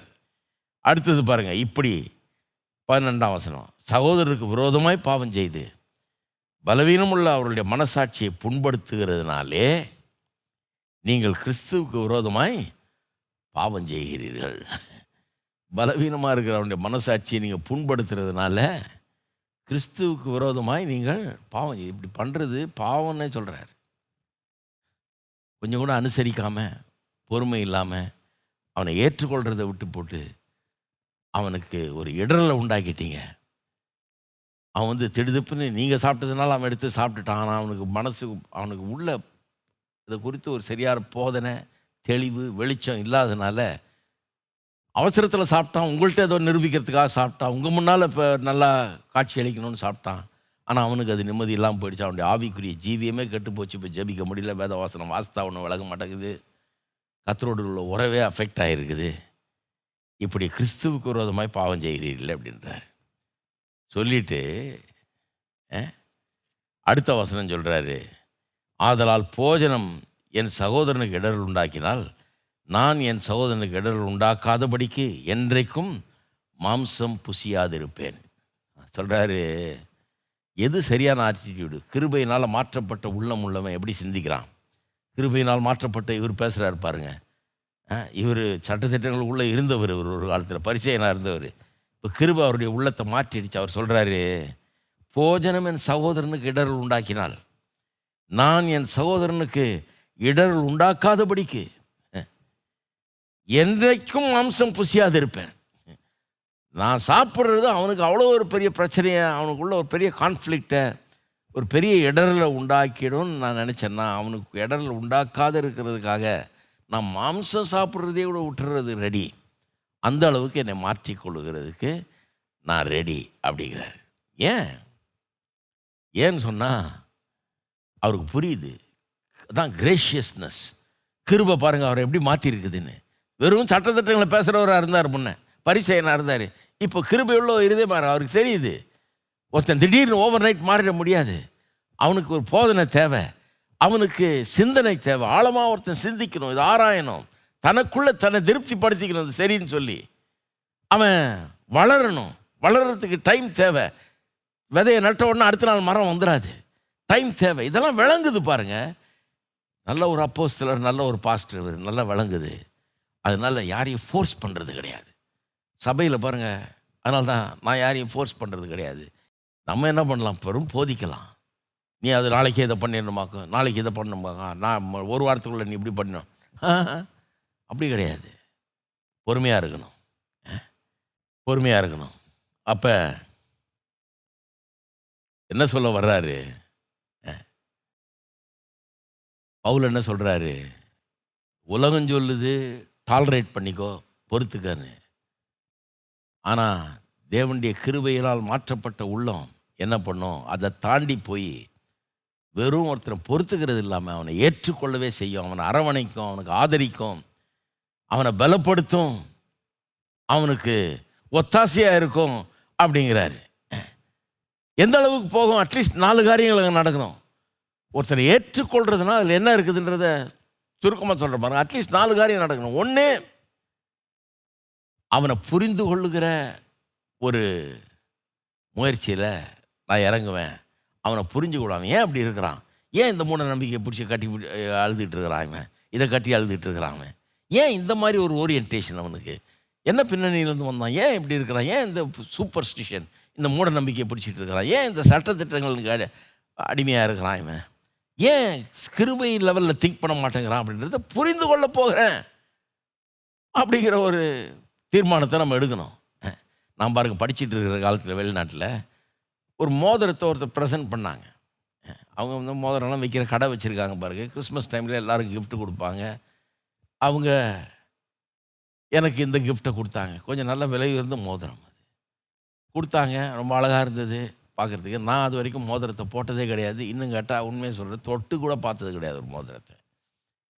எனக்கு கொடுக்கப்பட்ட போதனை என்ன அந்த காலத்தில்? நீ மோதிரம் கிதிரம் போட்டினா தங்கத்தை நீ வந்து கழுத்துலேயோ காதிலேயோ கையிலையோ போட்டினா நேராக நரகம் தான் உனக்கு. நரகத்தை தவிர வர உடனடியாக கடவுள் ஒன்று நரகத்தில் பேர் எழுதிடுவாராக்கும் அப்படின்ட்டாங்க. இதே உள்ளத்தில் ஆழமாக பதினஞ்சு நான் ஒரு நாள் நகை கடைக்கு போனதே கிடையாது. ஒரு தங்கத்தை நகையை தொட்டு கூட பார்த்தது கிடையாது. எங்கள் வீட்டில் பெண்கள் யாரும் அதை அணிஞ்சதே கிடையாது. அப்படிப்பட்ட ஒரு பின்னணியிலேருந்து வர்றேன் பாருங்க நான். அப்போ பரலோகம் போகிறதுனா இதெல்லாம் இருக்கக்கூடாது. பரலவத்துக்கு நீ போக முடியாது. நாங்கள் நான் படிக்க போனப்போ அங்கே இவங்க சொன்னதுக்கு ஆப்போசிட்டாக இருக்குது. அங்கே எல்லாம் நகை போட்டுட்டு இருக்கிறான். இவங்க வந்து பவுடர் கூட போடக்கூடாதுன்னுவாங்க. அவங்க எல்லாம் மேக்கப்லாம் போட்டிருக்கான். அவங்க அருமையாக பாடுறான். அருமையாக ஆராதிக்கிறான். அருமையாக போதிக்கிறான். அவன்கிட்ட தான் படிக்கிறேன் நான். அப்போ எனக்கு எப்படி இருக்கும் பாருங்கள் இவங்க சொன்னதெல்லாம் தப்புன்ற மாதிரி தெரியுது எனக்கு. ஒரே குழப்பம் எனக்கு. இவங்க சரியா அவன் சரியா? அவன் நரகத்துக்கு போகிறவன் இவங்க சொல்கிறாங்க அவன் நல்லவனாக இருக்கான் ரொம்ப நல்லவனாக இருக்கிறான். அவன் தீர்க்கத்தரன் சொல்கிறான் அவனுக்கு வரங்கள் இருக்குது எல்லாம் இருக்குது. என்ன அருமையாக ஜெபம் பண்ணுறாங்க என்ன அருமையாக போதிக்கிறாங்க. எனக்குள்ள ஒரு மகா பெரிய குழப்பம் பாருங்கள் அப்போ இந்த மோதிரத்தனத்துக்கு கொடுத்தப்ப நான் போட்டேன். முதல் நாள் கிடைச்ச உடனே போட்டேன். ஆசையாக தான் இருந்தது நல்லா இருந்தது. அப்புறம் போட்டு வீட்டுக்கு போனோடனே ஒரு பெரிய ஒரு குற்ற உணர்வு உள்ள. ஐயோ போட்டோமே. எங்கள் பாட்டி சொன்னதெல்லாம் ஞாபகம் வந்துச்சு. நரகம். ஐயோ யார் நரகத்தில் போய் எரியுது ஒருவேளை கத்தர் நம்மளை இன்னையே அடித்து போட்டாருன்னா. நாளைக்கு ஏதாவது ஜுரங்கிறோம் வந்து வியாதி வந்துருச்சுன்னா. நாளைக்கு ஏதாவது நம்மளுக்கு ஆயிடுச்சுன்னா தீங்கு ஆயிடுச்சுன்னா ஏதாவது ஆக்சிடென்ட் ஆயிடுச்சுன்னா என்ன ஆகும்? ஏதாவது தண்டிச்சிருவார் கத்திர அடித்து போட்டுருவாரு. அப்படிங்கிற மாதிரி யோசிக்க ஆரம்பிச்சிட்டேன் பாருங்க. கழட்டி பயத்தில் தூக்கி ஓரமாக வச்சுட்டேன். இப்படி ஓரமாக வச்சு வச்சு சில நேரம் பல வாரங்கள் பல நாட்கள் பல மாதங்கள் கூட போட மாட்டேன். அப்படியே வச்சுருப்பேன் திடீர்னு ஒரு நாள் எடுத்து ஆசையாக போடுவேன். கழட்டி வச்சுட்டு. இப்படி இப்படி ரெண்டு மூணு வருஷம் போச்சு பாருங்கள் அப்போ தான் படிச்சுக்கிட்டு இருக்கிறேன். எனக்கு அவ்வளோ தெளிவு உண்டாகலை. இந்த ஓரியன்டேஷனில் இருந்து வந்தவன் நான். அதனால் இந்த இந்த இது எனக்கு புரியல. இந்த ஒரு மோதிரத்தை போட்டதுனால கடவுள் என்னை தள்ளிடுவார் அப்படிங்கிற மாதிரி தான் நான் யோசிக்கிறேன். எனக்கு கடவுளோடு இருக்கிற உறவு வந்து கிருபையினாலான உறவு. கடவுள் என்னை வந்து நான் ரொம்ப பர்ஃபெக்டாக இருக்கிறதுனால என்னை ஏற்றுக்கொள்ளல. அவருடைய கிருபையினால் என்னை ஏற்றுக்கொண்டார். இதெல்லாம் வந்து என்னை கடவுள்கிட்ட பிரிக்க முடியாதுன்றது விளங்கலை பாருங்கள் அந்த விதமான ஒரு வளர்ச்சி இல்லை. பலவீன கிறிஸ்தவன் பலவீன மனசாட்சி உள்ளவனாக நான் இருந்தேன். எவ்வளோ நாள் ஆச்சு தெரியுமா? அந்த எண்ணம் நீங்கி நான் தைரியமாக ஒரு மோதிரத்தை அணியக்கூடிய ஒரு லெவலுக்கு வர்றதுக்கு எவ்வளோ நாள் ஆச்சு தெரியுமா? அதுக்குள்ளே அந்த மோதிரம் திருடே போயிடுச்சு. கழட்டி கழட்டி வச்சா என்ன ஆகும்? அங்கே டேபிள் மேலேயே கிடக்குது எவனோ தூக்கிட்டு போயிட்டான் அதை. அப்போ மாற்றம்ன்றது ஓவர் நைட் ஏற்படுறது இல்லை நம்ம புரிஞ்சுக்கணும் பாருங்கள் நம்ம எல்லாரையும் வந்து கழுத்தை பிடிச்சி திருக்கி மாற்ற பார்க்குறோம். அப்படி மாற்ற முடியாது. சபைக்கு வர்றவங்கள அப்படி அப்படியெல்லாம் செய்ய முடியாது பாருங்கள் நம்ம வந்து போதிக்கிறோம். போதனை உள்ளே போகும். தேவனுடைய கிருபை ஒரு மனுஷனை மாற்றம் அவனுடைய உள்ளத்தில் ஆண்ட கிரியை செய்கிற ஒரு ஆண்டவர் ஆவியானவரை கொண்டு கிரியை செய்கிறாரு. ஆகவே நாம் செய்ய வேண்டியதெல்லாம் அவனை புரிந்து கொள்ள வேணும். ஏன் அவன் இப்படி இருக்கிறான்? ஏதோ ஒரு பின்னணியிலேருந்து வந்திருக்கிறான். அதனால இதில் ஸ்டக்காக இருக்கிறான் அவன். அதனால இதுலேருந்து வெளியே வர முடியாமல் இருக்கிறான். அவன் இருக்கிறவனமே இருக்கட்டும். அவனை சேர்த்துக்கொள்கிறேன் நான். அவனை ஏற்றுக்கொள்கிறேன் நான். அவரை அரவணைச்சு கொள்கிறேன் அவனுக்கு உதவியாக இருக்கிறேன். அவனுக்கு ஒத்தாசையாக இருக்கிறேன் போகிறது தான் கிருபை கிருபையின் உள்ளம். ரெண்டாவது அவனுக்காக என்னையே கூட நான் மாற்றினோட மாற்றிக்கொள்கிறேன் பவுல் சொல்கிறது மாதிரி. மாம்சம் சாப்பிட்றது என்னுடைய சவரனுக்கு இடரல் உண்டாக்கணும்னா மாம்சத்தையே சாப்பிட்றதே விட்டுறேன்ன்ற அவ்வளோ தூரத்துக்கு போகிறேன்றார் அவர். அவனுக்காக சில பெரிய மாற்றங்களை எனக்குள்ளேயே நான் ஏற்படுத்தி கூட ஏன்னா அவனுக்கு உதவுறது வந்து நான் மாம்சம் சாப்பிட்டு அதில் திருப்தி ஆகிறத காட்டிலும் அவனுக்கு உதவி அவன் ஒரு நல்ல மனுஷனா அருமையான அறிவுள்ளவனாக உருவாகிறது ரொம்ப முக்கியம் அப்படின்னு நினைக்கிறது தான் கிருபை. தான் கிருபை உள்ள உள்ளம். மூணாவது மற்றவர்கள் கூட நம்ம தப்பாக நினைக்கலாம். அதுக்கும் ரெடியாக இருக்கணும். இவன் என்ன அப்படி இப்போ இப்படி இருக்கிறானே அப்படின்னு. அவனுக்காக இவ்வளோ அட்ஜஸ்ட் பண்ணுறானே அப்படின்னு நம்மளை தப்பாக சொல்லலாம். அப்படி அதுக்கும் ரெடியாக இருக்கணும். நாலாவது அது அது அந்தந்த நேரத்தில் ஆவியானவர் மூலமாக அவனுடைய உள்ளத்தில் நடக்கணும். நம்ம எதையும் ஃபோர்ஸ் பண்ண முடியாது தெடிக்க முடியாது மாற்றத்தை ஏற்படுத்த கிறிஸ்தவத்தில் இந்த பலவந்தம் பண்ணுறதுனே கிடையாது பாருங்கள் யாரையும் நம்ம நினச்சி மாற்றிட முடியாது யாரும் நம்ம நினச்சி அவனை கிறிஸ்தவனாகவும் மாற்ற முடியாது அவனை நல்லவனாகவும் மாற்றிட முடியாது அவனை சிறந்தவனாகவும் மாற்றிட முடியாது. நம் நமக்கு அதெல்லாம் சொல்லலைங்க. நம்ம ஆவியானவர் கிடையாது நம்ம ஆண்டவர் கிடையாது. நமக்கு சொன்னதை செய்யாமல் எதையும் செஞ்சுக்கிட்டு இருக்கிறோம். அவனை பாரு நான் என்ன பண்ணிடுறேன் பாரு அவனை இப்படி பண்ணிடுறேன் பாரு அப்படி இது- பண்ணிகிட்டு இருக்கிறோம் உருட்டி பரட்டிட்டு இருக்கிறோம். நம்மளை அதை செய்ய சொல்ல நான் அதெல்லாம் செய்கிறது கிடையாது. வெறும் போதிக்கிறேன். போதிக்கும் போது அவனுடைய உள்ளம் தொடப்படுகிறது. ஆவியானவர் அந்த வார்த்தையை கொண்டு அவனுடைய உள்ளத்தில் மாற்றங்களை ஏற்படுத்துகிறார் உலகத்தையே வார்த்தையினால் உண்டாக்குறவர் அவனுடைய உள்ளத்தில் மாற்றங்களை அவருடைய வார்த்தையை கொண்டு உருவாக்குகிறார். இந்த உலகம் வந்து வார்த்தையினால் உண்டாக்கப்பட்ட உலகம். நம்முடைய வாழ்க்கையும் வார்த்தையினால் உண்டாக்கப்பட்ட உல ஒரு வாழ்க்கை. வார்த்தையை கேட்க கேட்க நம்முடைய இருதயம் பண்படுகிறது. ஒருவேளை சட்டத்திட்டங்களுக்கு உட்பட்டவர்களாய் நம்ம இருந்து கிருப புரியாமல் இருந்தோம்னா அதிலிருந்து அப்படியே மாறி இதுக்கு வருவோம். அது ஆவியானவர் நமக்குள்ளே ஏற்படுத்துவார். தெளிவு உண்டாகும். ஒரு நிம்மதி உண்டாகும். கரெக்ட் இதுதான் கரெக்ட் அப்படிங்கிற ஒரு வெளிச்சம் உண்டாகும். அறிவு உண்டாகும். அப்போ மாற்றங்கள் உண்டாகும். அப்போ இந்த நாலு காரியம் முக்கியம். ஒன்று த வில்லிங்னஸ் டு அண்டர்ஸ்டாண்ட் அவனை புரிஞ்சு கொள்றதுக்கு நாம் ரெடியாக இருக்கணும். ரெண்டாவது அவனுக்காக நாம் கூட சில மாற்றங்களை நமக்குள்ளே ஏற்படுத்திக்கிறதுக்கு ரெடியாக இருக்கணும். மூணாவது இதனால் மற்றவங்க நம்மளை தவறாக புரிஞ்சுக்கிட்ட கூட பரவாயில்லைங்கிறதுக்கு ரெடியாக இருக்கணும். நான்காவது கத்தர் அவருடைய நேரத்தின்படி அவருடைய காலன்றபடி மொல்லமாக அவனை மாற்றுவார்ன்றதில் நம்பிக்கை கொண்டு நாம் ஃபோர்ஸ் பண்ணக்கூடாது. இதுதான் கிருபை. இதுக்கு ஒரு கிருபையுள்ள உள்ளம் வேணுங்க. இதுக்கு வந்து ஒருத்தனை பிடிச்சி கழுத்தை பிடிச்சி நீ இப்படி பண்ணு நாளைய நாளையே நாளைக்கே நீ இப்படி மாறி காட்டணுமாக்கும். நாளைக்கே நீ இப்படி ஆகணுமாக்கும். எனக்கு ஞாபகம் இருக்குது அந்த காலத்தில். நான் கத்திரிக்கு ஒப்பு கொடுத்தும்போது ஒருத்தர் வந்து டக்கு டக்குன்னு சொல்லிட்டார் நாளையிலேருந்து நீ இந்த சட்டை போடக்கூடாது நீ. இந்த சட்டையை கழட்டு. இதுனா பட்டன் இப்படி இருக்குது? இதுனா இப்படி காலர் இப்படி இருக்குது? முடி என்ன இப்படி இருக்குது? நாளிலேருந்து மா அடுத்த நாள் கடகடன் போய் கிராப்பை வெட்ட வேண்டியதாக இருக்குது சட்டையை மாற்ற வேண்டியதாக இருக்குது எல்லாம் பாருங்கள் ஃபோர்ஸ் பண்ணுறாங்க ஃபோர்ஸ்ட் சேஞ்ச் அது. அது வந்து காவியானவர் உண்டாக்குற சேஞ்ச் கிடையாது. ஆவியானவர் உண்டாக்குற சேஞ்ச் தான் நல்லது. நிறைய கிறிஸ்தவர்கள்ட்ட என்ன இல்லைன்னா ஒரு கிருபையின் உள்ளம் இல்லை பாருங்கள் கத்தர் இதை செய்வார் கத்தர் தான் செய்கிறாருன்றதை நம்ம நம்பாமல் விட்டுறோம். இப்போ உலகம் சொல்லுது பொறுத்துக்க அவனை சகிச்சுக்க. ஆமாம் அவன் அறிவு இல்லாதவன் அவனுக்கு விளங்கலை. என்ன பண்ணுறது அவனை சகிச்சுக்க அப்படின்னு சொல்லுது. கிருபை சொல்லுது. இல்லை இல்லை நீ அதை தாண்டி போய் அவனை ஏற்றுக்கொள். அவனை அரவணைச்சிக்கொள். அவனை சேர்த்துக்கொள். அவனுக்கு உதவியாயிரு. அவனுக்காக ஜெபம் பண்ணு. அவனுக்கு ஆலோசனை சொல்லு. அவனுக்கு ஒத்தாசையாயிரு. அவனுக்கு நண்பனாயிரு. அவனோட ஒரு உறவை ஏற்படுத்திக்கொள் அப்படின்னு கிருபை சொல்லுகிறது. இதுதான் அன்பு சகலத்தையும் தாங்கும் என்பதின் அர்த்தம். இந்த உயர்வான ஒரு உள்ளத்தை கற்றுத்தர்றார் ஆனால் அது கஷ்டம் பாருங்க. செய்கிறது கொஞ்சம் கஷ்டம். இந்த பாவ உலகத்தில் பாவ உள்ளம் பாவ உலகத்திலேருந்து வர்றோம் நம்மெல்லாம். இந்த பாவ உலகத்தில் ஒரு மனுஷன் தனக்குள்ள தன்னம்பிக்கை எப்படி தெரியுமா வளர்க்குறான்?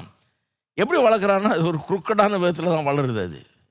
தாறுமாறான விதத்தில் தான் தன்னம்பிக்கை வளருது. அது எப்படின்னா மற்றவனை குறை சொல்லி தான் நம்மளை பூஸ்ட் பண்ணிக்கிறோம். ஆ அவன் ரொம்ப மோசங்க. நான் அந்த மாதிரிலாம் கிடையாது. அது அவன் இப்படி பண்ணுறான் பாருங்க நான் அப்படிலாம் பண்ணுறது கிடையாது. எதிர் வீட்டுக்காரனை பாருங்கள் பக்கத்து வீட்டுக்காரன் நல்லா மோசமான ஆளுங்க. நான் வந்து ஐயோ நான் அந்த காலத்துலேருந்து இப்படி ஆக்கும் அப்படி ஆக்கும். இப்படி சொல்லி தான் நமக்கு உள்ளத்தில் ஒரு பூஸ்ட் ஏற்படுத்திக்கிறோம். நமக்கு நம்ம நல்லவர்கள் நம்ம சிறந்தவர்கள்ன்றத உண்டு பண்ணிக்கிறோம். அப்போ இப்படிப்பட்ட ஒருத்தனை ஒரு அறிவில் குறைஞ்சவனாக இருக்கிறான். சில காரியங்களை தவறாக புரிஞ்சிட்டு இருக்கிறான். மூட நம்பிக்கை உள்ளவனாக இருக்கிறான். அல்லது சட்டத்திட்டங்களுக்கு உட்பட்டவனாக கிருபை வழங்காதவனாக இருக்கிறான். அவனை ஏற்றுக்கொள்றதுங்கிறது நம்ம கஷ்டம். அவனை கிரிட்டிசைஸ் பண்ணுறதன் மூலமாக நம்மளை பூஸ்ட் பண்ணுற பழக்கம் உள்ள உள்ளவர்களாக நம்ம பொதுவாக இருக்கிறதுனால அவனை ஏற்றுக்கொள்கிறது அவனை கிரிட்டிசைஸ் பண்ணாமல் இருக்கிறது அவனை அரவணைக்கிறது அவனை சேர்த்து கொள்வது அவனுக்கு உதவியாக இருக்கிறதுன்றது ரொம்ப கஷ்டமான ஒரு வேலை. அதுதான் நான் சொல்கிறேன் ஆண்டவருடைய கிருப ஒரு மனுஷனுடைய உள்ளத்தை மாற்றாமல் வரும். அப்படி மாற்ற மாற முடியாது. அப்போ இது வந்து வித்தியாசமான ஒரு இப்போ பார்த்துட்டோம். அன்பு சகலத்தையும் தாங்கும் அப்படின்றது என்ன? வெறும் பொறுத்து கொள்றதில்ல ஏற்றுக்கொள்ளுகிறது அன்பு. நமக்கு ஒவ்வாதவர்களை பிடிக்காதவர்களை நமக்கு பிடிக்காத காரியங்களை இன்னொருத்தன்ட்ட பார்க்குறோம் அவனோட ஒத்து வராது நமக்கு. அப்படிப்பட்டவனை கூட அரவணைச்சு அவனை சேர்த்து கொண்டு அவனுக்கு உதவக்கூடியவர்களாக நாம் மாறுகிறோம். இதுதான் வேதவசனம் போதிக்கிறது. இதுதான் சேர்த்து கொள்ளுங்கள் அதில் ஏற்றுக்கொள்ளுங்கள். கிறிஸ்து நம்மை ஏற்றுக்கொண்டது போல நீங்கள் அவளை ஏற்றுக்கொள்ளுங்கள் என்ற அர்த்தம். சரி. இந்த பண்பு இந்த குணம் இந்த குணாதிசயம் எப்படி நமக்குள்ள வளருது அப்படிங்கிறத பார்ப்போம். ரெண்டு காரியங்கள். ஒன்று புரிஞ்சுக்கொள்ளணும் முதல்ல. ஒரு காரியத்தை புரிஞ்சுக்கொள்ளணும். என்ன புரிஞ்சுக்கொள்ளணும்? இந்த பலவீன மனசாட்சி உள்ளவனுக்கு என்ன பிரச்சனைங்கிறத புரிஞ்சுக்கணும். ஏன் பலவீன மனசாட்சினா என்ன? ஒரு பலவீனமான கிறிஸ்தவன்னா யார் அவன்? அப்படின்றத புரிஞ்சுக்கொள்ளணும் கிறிஸ்தவத்தில் பலவீனமான கிறிஸ்தவன்றவன் அவன் யார்? அவன் யாருன்னா? எட்டாம் வசனம் சொல்லுது பாருங்க இங்கே. ஒன்று குறைந்தீர் எட்டு எட்டு. போஜனமானது நம்மை தேவனுக்கு உகந்தவர்கள் ஆக்க மாட்டாது. இது தெரியாதவன் பலவீனமுள்ள கிறிஸ்தவன். சாப்பிட்றத நம்ம ஆண்டவர்கிட்ட நெருக்கமாக கொண்டு வருது சாப்பிட்றதுனாலயா நம்ம ஆண்டவர் நேசிக்கிறாரு? நம்ம கரெக்டாக அவர் சொன்னபடி சாப்பிட்டோன்றதுனாலயா கத்தர் நேசிக்கிறார் நம்மளை? போஜனம் நம்மை தேவனுக்கு உகந்தவர்கள் ஆக்க முடியாது. நம்ம தேவனத்தில் கொண்டு வர முடியாது தேவனத்தில் நெருக்கமாக்க முடியாது. எண்ணத்தினாலெனில் புசிப்பதினால் நமக்கு ஒரு மேன்மையும் இல்லை. புசியாது இருப்பதனால் நமக்கு ஒரு குறைவும் இல்லை. என்ன அருமையாக சொல்லியிருக்கு பாருங்க. என்னத்தையோ சாப்பிட்டு போ என்னத்தையோ சாப்பிடாம போ. இதனால் மேன்மையும் இல்லை குறைவும் இல்லை. அது யாருக்கு புரியுதோ அவன் வந்து வளர்ந்த கிறிஸ்தவன் அறிவுள்ள கிறிஸ்தவன். இது யாருக்கு புரியலையோ அவன் வந்து பலவீனமான கிறிஸ்தவன். அப்போ பலவீனமான கிறிஸ்தவனுக்குள்ளே என்ன இஷ்யூ அவனுக்கு என்ன பிரச்சனை? ஏன் அவன் எப்போ பார்த்தாலும் குற்ற உணர்வோடு இருக்கிறான் தாழ்வு மனப்பான்மையோடு இருக்கிறான்?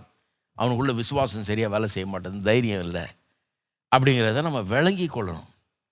பதினாலு ஒன்றில் ரோமரில் பதினாலு ஒன்றில் விசுவாசத்தில் பலவீனம் உள்ளவனை சேர்த்து கொள்ளுங்கள் இருக்குது இல்லையா? பலவீனம் உள்ளவனை சேர்த்து கொள்ளுங்கள் இருக்குது அதை படிச்சுட்டு நிறைய பேர் என்ன சொல்கிறாங்க பலவீனம் உள்ளவனா பாருங்க நம்ம சொல்கிறது தான் சொல்லுது. நம்ம அதான் சொல்கிறோம் அவனை தப்புன்னு சொல்லி நம்ம ரைட்னு சொல்லக்கூடாது. தப்பும் இல்லை ரைட்டும் இல்லை. எதுவும் தப்பும் இல்லை எதுவும் ரைட்டும் இல்லை. அதெல்லாம் பேசக்கூடாது. சும்மா சேர்த்துக்கணும் நம்ம. ஆனால் கிடையாது. வேத வசனம் அப்படி போதிக்கல. எப்படி போதிக்குது? விசுவாசத்தில் பலவீனம் உள்ளவனை சேர்த்துக்கொள்ளுங்க. அவனை பலவீனன்னு அங்கீகரிச்சிருச்சு. அவனை பலவீனன்னு நிதானிச்சிருச்சு. நிதானிச்சிட்டு தான் பலவீனன் இருந்தாலும் நான் சேர்த்துக்கொள்கிறேன்னு தான் சேர்த்துக்கொள்கிறோம் இல்லையா? அப்போ விசுவாசத்தில் பலவீனம் உள்ளவன் யார்? இந்த கிருபையின் உபதேசத்தை வழங்காதவன். ரோமர்களது நிருபம் முழுவதும் முதல் எட்டு அதிகாரங்களில் பார்த்தீங்கன்னா ஒருத்தர் எப்படி ரட்சிக்கப்படுறான்? கிருபையினாலே விசுவாசத்தை கொண்டு ரட்சிக்கப்படுறான்றதை விளக்கி விளக்கி போதிக்கிறார். கிரியினால் எந்த ஒரு மனுஷனும் நீதிமான் ஆக்கப்பட முடியாதுன்னு மூணாவது அதிகாரத்திலே நான் சொல்லுது. கிருபையினால தான் ரட்சிக்கப்படுறான் ஒரு மனுஷன்றதை திருப்பி திருப்பி போதிக்கிறாரு. போதிச்சுட்டு தான் பதினாலாம் அதிகாரம் ஒன்றாம் வசனத்தில் சொல்கிறாரு விசுவாசத்தில் பலவீனம் உள்ளவனை ஏற்றுக்கொள்ளு சேர்த்துக்கொள்ளுகின்றார் இது சிலருக்கு வழங்கலை. எப்படி ரட்சிக்கப்படுறோம்? எப்படி நம்ம ஆண்டவர்கிட்ட வர்றோம்? எப்படி ஆண்டவர்கிட்ட நெருக்கமாக வர்றோம் எப்படி ஆண்டவர் நம்மளை ஆசீர்வதிக்கிறாரு? எதுக்கு ஆசீர்வதிக்கிறார்? இது கிருபையின் உறவு கிரியையின் உறவு இல்லை. கிரியின் அடிப்படையில் இல்லை. கிருபையின் அடிப்படையில்ங்கிறது ஒருத்தனுக்கு விளங்க வேண்டும். விளங்காது இருக்கிறவன் தான் பலவீனம் பலவீனமான கிறிஸ்தவன். அப்போ கிருபையினாலே விசுவாசத்தை கொண்டு ரட்சிக்கப்படுறோங்கிறது விளங்காத பிரச்சனை தான். விளங்காதனால தான் ஒருத்தன் பலவீனமான கிறிஸ்தவனாக இருக்கிறான் அப்படின்றது புரியுது. எல்லா மதங்கள் மார்க்கங்கள்லையும் பார்த்தீங்கன்னா நம்முடைய கிரியையை தான் பெருசுப்படுத்துகிறாங்க நீ நல்லது செஞ்சுருக்கியா? புண்ணியம் கிட்டே இருக்கிறியா? நீ எவ்வளோ புண்ணியம் செஞ்சிருக்க? அதுக்கேற்ற மாதிரி தான் உனக்கு கிடைக்கும். அப்படின்னா கேட்குறதுக்கு நல்லா இருக்குது ஆனால் கிறிஸ்தவம் ஆப்போசிட்டாக சொல்லுது. உன்னுடைய புண்ணியம் இல்லை அவருடைய புண்ணியம். நீ நல்லவன்றதுனால அவர் நல்லவர்ன்றதுனால. நீ ஏதோ ப பக்காவாக பெர்ஃபார்ம் பண்ணியிருக்க கரெக்டெல்லாம் பண்ணியிருக்கன்றதுனால இல்லை அவர் அவர் உனக்காக எல்லாத்தையும் செய்திருக்காருன்றது தான் உன்னுடைய ரட்சிப்பு. அதன் அடிப்படையில் தான் உன்னுடைய ரட்சிப்பு. உன்னுடைய கிரியின் அடிப்படையில் இல்லை, அவருடைய கிருபையின் அடிப்படையில். கிருபைங்கிறது கிறிஸ்தவ உபதேசத்தில் ஒரு பெரும் பங்கு வகிக்கிறது. இது புரிஞ்சுக்கிட்டா மற்றவர்களை ஏற்றுக்கொள்வது சேர்த்துக்கொள்வது ரொம்ப சுலபமாயிடுது. ஏன்னா என்ன புரிஞ்சுக்கிறோம்? நான் வந்து சரியில்லாத இருந்தப்போ நான் பாவியாக இருந்தப்போ அவர் வந்து என்ன சேர்த்துக்கிட்டார். அவர் எனக்காக வந்தார் எனக்காக மறித்தார் என்ன சேர்த்து கொண்டார் என்ன நேசிச்சார்.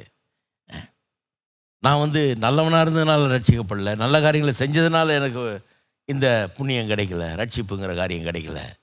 நான் ரொம்ப கரெக்டாக இருந்ததுனால நான் இன்னைக்கு ஆண்டவருக்கு முன்னால் போய் நிற்கல பாவியாக இருந்தப்ப இந்த பாவியை கத்தர் ரட்சித்தார் அப்படிங்கிறது எனக்கு புரியும் போது கிருபை எனக்கு புரியுதுன்னு அர்த்தம். கிருபை புரிஞ்சிருச்சுன்னா மற்றவர்கள்ட்டையும் கிருபையாய் நடந்து கொள்ள முடிகிறது. நீங்கள் நிறைய கிறிஸ்தவர்கள் மற்றவர்கள்ட்ட கிருபையாக நடந்து கொள்ள முடியாமல் கடினமாக நடந்து கொள்வது மற்றவர்களை தள்ளுறது மற்றவர்களை வெறும் கிரிட்டிசைஸ் பண்ணி தூரமாக்குகிறது. ஏன்னு சொன்னால் அவர்களுக்கு கிருபை வழங்கலை. அதனால் கிருபை உள்ளவர்களாக இருக்க முடியல. இவர்களுக்குள்ளேயே கிருபை இன்னும் பெரிய வேலையை செய்ய வேண்டியதாக இருக்குது. இவர்களை மாற்ற வேண்டியதாக இருக்கிறது. கிருபை உள்ளவர்களாக இவர்கள் மாற வேண்டியதாக இருக்குது. கிருபைனா என்னன்னு விளங்கிருச்சுன்னா அவர்கள் நிச்சயமாக மற்றவர்களை ஏற்றுக்கொள்கிறது ஒரு பிரச்சனையே இருக்காது. ஏன்னா உண்மையை யோசித்து பாருங்கள் கிறிஸ்தவன்னா யார்? நான் வந்து கடவுளுக்கு சத்ருவாக இருந்தேன் சொல்லுது. கடவுளுக்கு எதிராளியாக இருந்தேன். கடவுளை வேணான்னு தள்ளினவன். என் முப்பாட்டனாகி ஆதாம் வந்து கடவுளை வேணான்னு வெளியே தள்ளினவன். அவனுக்கு பிறந்தவன் நான். அவனுடைய வழியில் வந்தவன் நான். கடவுளுக்கு விரோதியாக சத்ருவாக நான் இருந்தேன். அப்படி சத்ருவாக இருந்த என்னை ரட்சிக்கிறதுக்காக அவர் வந்து என் உலகத்தில் நுழைஞ்சு மாம்ச ரூபம் எடுத்து என்னை போலாகி என் உலகத்தில் வந்து எனக்காக வாழ்ந்து எனக்காக மாம்ச ரூபம் தரித்தவராய் வந்து எனக்காக சாகும்படியாக சிலுவையில் வந்து ரத்தம் சிந்தி செத்து என்னுடைய பாவ பாரத்தை எல்லாம் சுமந்து தீர்க்கிறார் அவர். அப்போ அவர் என்னை எப்படி சேர்த்துக்கிட்டார் பாருங்க. எப் என்னை எப்படி ஏற்றுக்கொண்டாருன்னு பாருங்கள் நான் அவர்கிட்ட வந்ததுனால ஏற்றுக்கொள்ள நான் நல்லவனாக இருந்ததுனால ஏற்றுக்கொள்ள நான் அவரை தேடினதுனால ஏற்றுக்கொள்ள அவர் என்னை தேடி வந்தார். அவர் எனக்காக வந்தார். நான் அவரை தேடாத காலத்தில் நான் நல்லவனாக இல்லாத காலத்தில் நான் பாவியாக இருந்த காலத்தில் என்ன அவர் ஏற்றுக்கொண்டார். அவருடைய வாழ்க்கையை ரொம்ப ரேடிக்கலாக அட்ஜஸ்ட் பண்ணார். பவுல் சொல்கிறார் இல்லையா? மாம்சம் சாப்பிட்றதே நான் விட்டுறதுக்கு தயார் இவனுக்கு உதவுறதுக்காக. அது மாதிரி இயேசு வெறும் மாம்சம் சாப்பிட்றத விடல. மாம்ச ரூபம் எடுத்தே வந்துட்டார். பரலோகத்தை திறந்து பூலோகத்துக்குள்ளே வந்தார். மனுஷனாக வாழ்ந்தார். எனக்காக உங்களுக்காக. அவ்வளோ பெரிய ஒரு ரேடிக்கல் அட்ஜஸ்ட்மெண்ட்டை தன்னுடைய வாழ்க்கையில் உண்டு பண்ணினார். இது புரிஞ்சிருச்சுன்னா மற்றவங்களை ஏற்றுக்கொள்வது பிரச்சனையே இருக்காது. இன்னொன்று அனுபவ ரீதியாக ஒன்று ஒரு காரியத்தை புரிஞ்சுக்கணும். ஒன்று அண்டர்ஸ்டாண்டிங் பலவீனமான கிறிஸ்தவனுக்கு என்ன பிரச்சனைங்கிறத புரிஞ்சுக்கொள்ளணும். இந்த கிரேஸ் டீச்சிங் இல்லைன்றது தான் பிரச்சனை. ஓரியன்டேஷன் கிரேஸ் ஓரியன்டேஷன் கிடையாது. எல்லாத்தையும் கிருபையின் ரீதியில் சிந்திக்கிறது கிடையாது. கிரியின் அடிப்படையில் வாழ்கிற அதனால தான் இந்த பிரச்சனைங்கிறது புரிந்து கொள்ளும் ரெண்டாவது அனுபவ ரீதியாக ஒரு காரியத்தை அனுபவித்து பார்க்க வேண்டியது இருக்குது என்ன அது? கல்வாரி சிலுவை இந்த ஏற்றுக்கொள்ளுகிற கிருபையை நமக்கு அனுபவ ரீதியாக காட்டுகிறது. தான் பாருங்கள் கிறிஸ்து சிலுவையில் என்ன பண்ணார்? நம்ம தப்புகளை நம்ம பாவங்களை வெறும் சகிச்சுக்கலை பொறுத்துக்கலை. டாலரன்ஸ் இல்லைங்க அது. சிலுவையில் அவர் நம்முடைய பாவங்களை சகிச்சுட்டு பொறுத்துக்கல.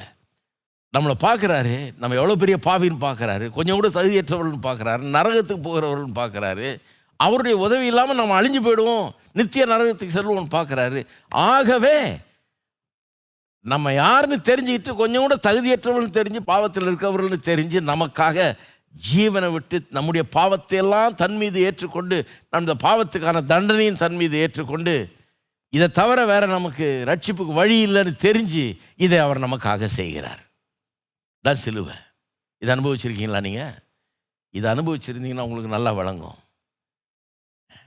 நான் கடவுளுக்கு சத்ருவாக இருந்தபோது எதிராளியாக இருந்தபோது எனக்காக என் பாவங்களை சுமந்து அவர் மறித்தார் சுமந்து தீர்த்தார். அவர் வெறும் என்னுடைய பாவங்களை சகிச்சுக்கல பொறுத்துக்கல. என்னுடைய வாழ்க்கைக்குள்ளே நுழைஞ்சு எனக்காக அவர் பெரிய அளவில் மாறி இந்த உலகத்துக்கே வந்து சிலுவையில் மறித்து எனக்கு மீட்பை உண்டு பண்ணினார். இது புரிஞ்ச உடனே இது நம்முடைய அனுபவமாக இருக்கும்போது மற்றவங்களை எப்படி ஏற்றுக்கொள்ளாமல் இருக்க முடியும்? தாராளமாக ஏற்றுக்கொள்வோம் சேர்த்து கொள்வோம் அரவணைச்சு கொள்வோம் அவர்களுக்கு உதவுவோம். அருமையானவர்களே இன்றைக்கு சிந்தித்து பார்க்க வேணும். எப்படிப்பட்டவர்களாக நாம் இருக்கிறோம்? கிருபையின் மக்களாக இருக்கிறோமா? கிருபை உள்ளவர்களாக இருக்கிறோமா? கிருபை சகலத்தையும் தாங்கும் என்று சொல்லியிருக்குது. சகலத்தையும் தாங்குகிறவர்களா நம்ம? சகலத்தையும் தாங்குன்னா என்னன்னு புரியுதா நமக்கு? நாம் யாரை தகுதியற்றவர்கள் நினைக்கிறோமோ யாரை தள்ளி வைக்கணும்னு நினைக்கிறோமோ அப்பேற்பட்டவர்களை சேர்த்து கொள்வது ஏற்றுக்கொள்கிறது அரவணைத்து கொள்கிறது அவர்களுக்கு உதவியாக இருக்கிறது அவர்களை ஆளாக்குவது அவர்களை உருப்பட வைப்பது அவர்களை உயர்த்துவது அவர்களை பெரிய அளவில் அவர்களுக்குள்ள ஒரு பெரிய மாற்றத்தை உண்டு பண்ணுறதுக்கு காரணர்களாகிறது. இதுதான் கிருபையாக இருக்கிற ஒரு வாழ்க்கை. இப்படி தான் நாம் வாழ வேண்டும். கத்தர் விரும்புகிறார். இதற்காக தான் கத்தர் நம்ம வைத்திருக்கிறார் இந்த உலகத்தில். ஆகவே இதை எண்ணி பார்ப்போம். இதை நாம் செய்யும்போது அநேகருக்கு நாம் ஆசீர்வாதமாக இருப்போம் என்பதில் சந்தேகமே கிடையாது. நம்ம எல்லாரும் கரங்களை உயர்த்தி நாம் கத்தரை ஸ்தோத்தரிப்போம். கத்தரை துதிப்போம். கத்தருடைய கிருபைக்காக நாம் கத்தரை ஸ்தோத்தரிப்போம். ஆண்டவரே உடைய கிருபையை குறித்த ஒரு பெரிய வெளிப்பாட்டை எனக்கு தாரும் என்று கேட்போம். உடைய கிருபையை புரிந்து கொள்ளுகிற ஒரு மனதை எனக்கு தாருங்க தாவே எனக்கு நீர் காட்டின கிருபை நீர் நான் புரிந்து கொள்ள வேணுங்க தாவே கல்வாரி சிலுவையே நீர் எனக்காக இந்த பூமிக்கு வந்ததை. நீர் எவ்வளவு மாற்றங்களை உமக்குள்ளே உண்டாக்கி கொண்டீர். எனக்காக என்ன மாற்றுறதுக்காக நீர் மாறினீர் தேவனோடு இருப்பதை தேவனாய் இருப்பதை ஒரு பெரிய பொருட்டாக எண்ணாமல் மாம்ச ரூபம் எடுத்து இந்த உலகத்துக்கு வந்தீர். இதையெல்லாம் புரிந்து கொள்ளக்கூடிய அப்படிப்பட்ட ஒரு வெளிச்சத்தை எங்களுக்கு தாருங்க தாவே. இந்த வெளிச்சத்தை ஒவ்வொரு உள்ளத்துக்கும் தாரும் இன்றைக்கு. கிருவையை மேன்மை பாராட்டும் பாராட்டட்டும் ஒவ்வொரு உள்ளமும். ஒவ்வொரு உள்ளமும் இந்த கிருவையை நினைத்து உருகட்டுங்க தாவே. அதன் மூலமாக கிருவை உள்ளவர்களாக நாங்கள் மற்றவர்களுக்கு இருக்க வெறும் மற்றவர்களை இருக்கிற குறையை பார்த்துட்டு அவங்கள தூர தள்ளுறதை விட்டுட்டு அவர்களை சேர்த்து கொள்ளுகிறவர்களாக அரவணைத்து கொள்ளுகிறவர்களாக ஏற்றுக்கொள்ளுகிறவர்களாக கிருபை சகலத்தையும் தாங்கும் என்று சொல்லியிருக்கிறது. அதை உண்மையான அர்த்தத்தை புரிந்து கொண்டு அதன்படி செயல்படுகிறவர்களாக எங்களை மாற்றுவீராக. ஏற்பட்ட ஒரு அற்புதமான மாற்றத்தை கிருபை எங்களுக்குள்ளே உண்டாக்கட்டும். கிருபையுள்ளவர்களாக அது அது மாற்றட்டும் எங்களை. இதன் மூலமாக அநேகர் ஆசீர்வதிக்கப்படட்டும். இன்றைக்கு பல்வேறு தேவைகள் மத்தியில் வாழ்ந்து கொண்டிருக்கிற மக்களுக்காக ஜெபிக்கிறோம். எண்ணத்தை புசிப்போம் குடிப்போம் உடுத்துவோம் என்பது குறித்து கவலைப்படாதீர்கள். உங்களுக்கு பரலோக பிதா இதெல்லாம் உங்களுக்கு தேவைன்னு அறிந்து வைத்திருக்கிறார் என்று சொல்லி இருக்கிறதே நீர் ஒவ்வொரு தேவையும் காண்கிறீர். எங்களுக்காக செத்து பாவபாரத்தை எல்லாம் சுமந்து எங்களை மீட்டு கொண்ட இவ்வளவு பெரிய தேவன் நீர். எங்களுடைய உலக தேவைகளை சந்திக்க மாட்டீரோ? எங்களுக்கு தேவை என்னன்றதை நீர் ஏற்கனவே அறிந்திருக்கிறீர். சந்திக்க வல்லவர் போதுமானவராய் நீர் இருக்கிறபடியாலும் ஸ்தோத்திரம். ஜனங்களுடைய தேவைகளை சந்தித்தருளும். கண்ணீரை துடைத்தருளும் சஞ்சலங்களை நீக்கியருளும். அவருடைய பிரச்சனைகளுக்கெல்லாம் நீர் பதிலாக இருக்கிறீர். அதை அவர்கள் காணட்டும் கர்த்தாவே. அவருடைய உள்ளம் இன்றைக்கு உடைய கிருபையில் பூரிக்கட்டும். ஜனங்களை ஆசீர்வதிப்பீராக விடுவிப்பீராக சுவஸ்தமாக்குவீராக உள்ளத்தில் நம்பிக்கையும் விடுதலையும் கட்டளையிடுவீராக. தேவாசீர்வாதம் உள்ளங்களையும் குடும்பங்களையும் நிரப்பட்டும். காத்து வழி நடத்தும். ஆண்டவராய் இயேசுவின் நாமத்திலும் செபிக்கிறோம் நம்முடைய கத்ரா இயேசு கிறிஸ்துவின் கிருவையும் பிதாவாகிய தேவனுடைய அன்பும் பரிசு தாவியானவருடைய ஐக்கியம் நம் அனைவரோடும் இன்றைக்கும் என்றைக்கும் இருப்பதாக. ஆமென்.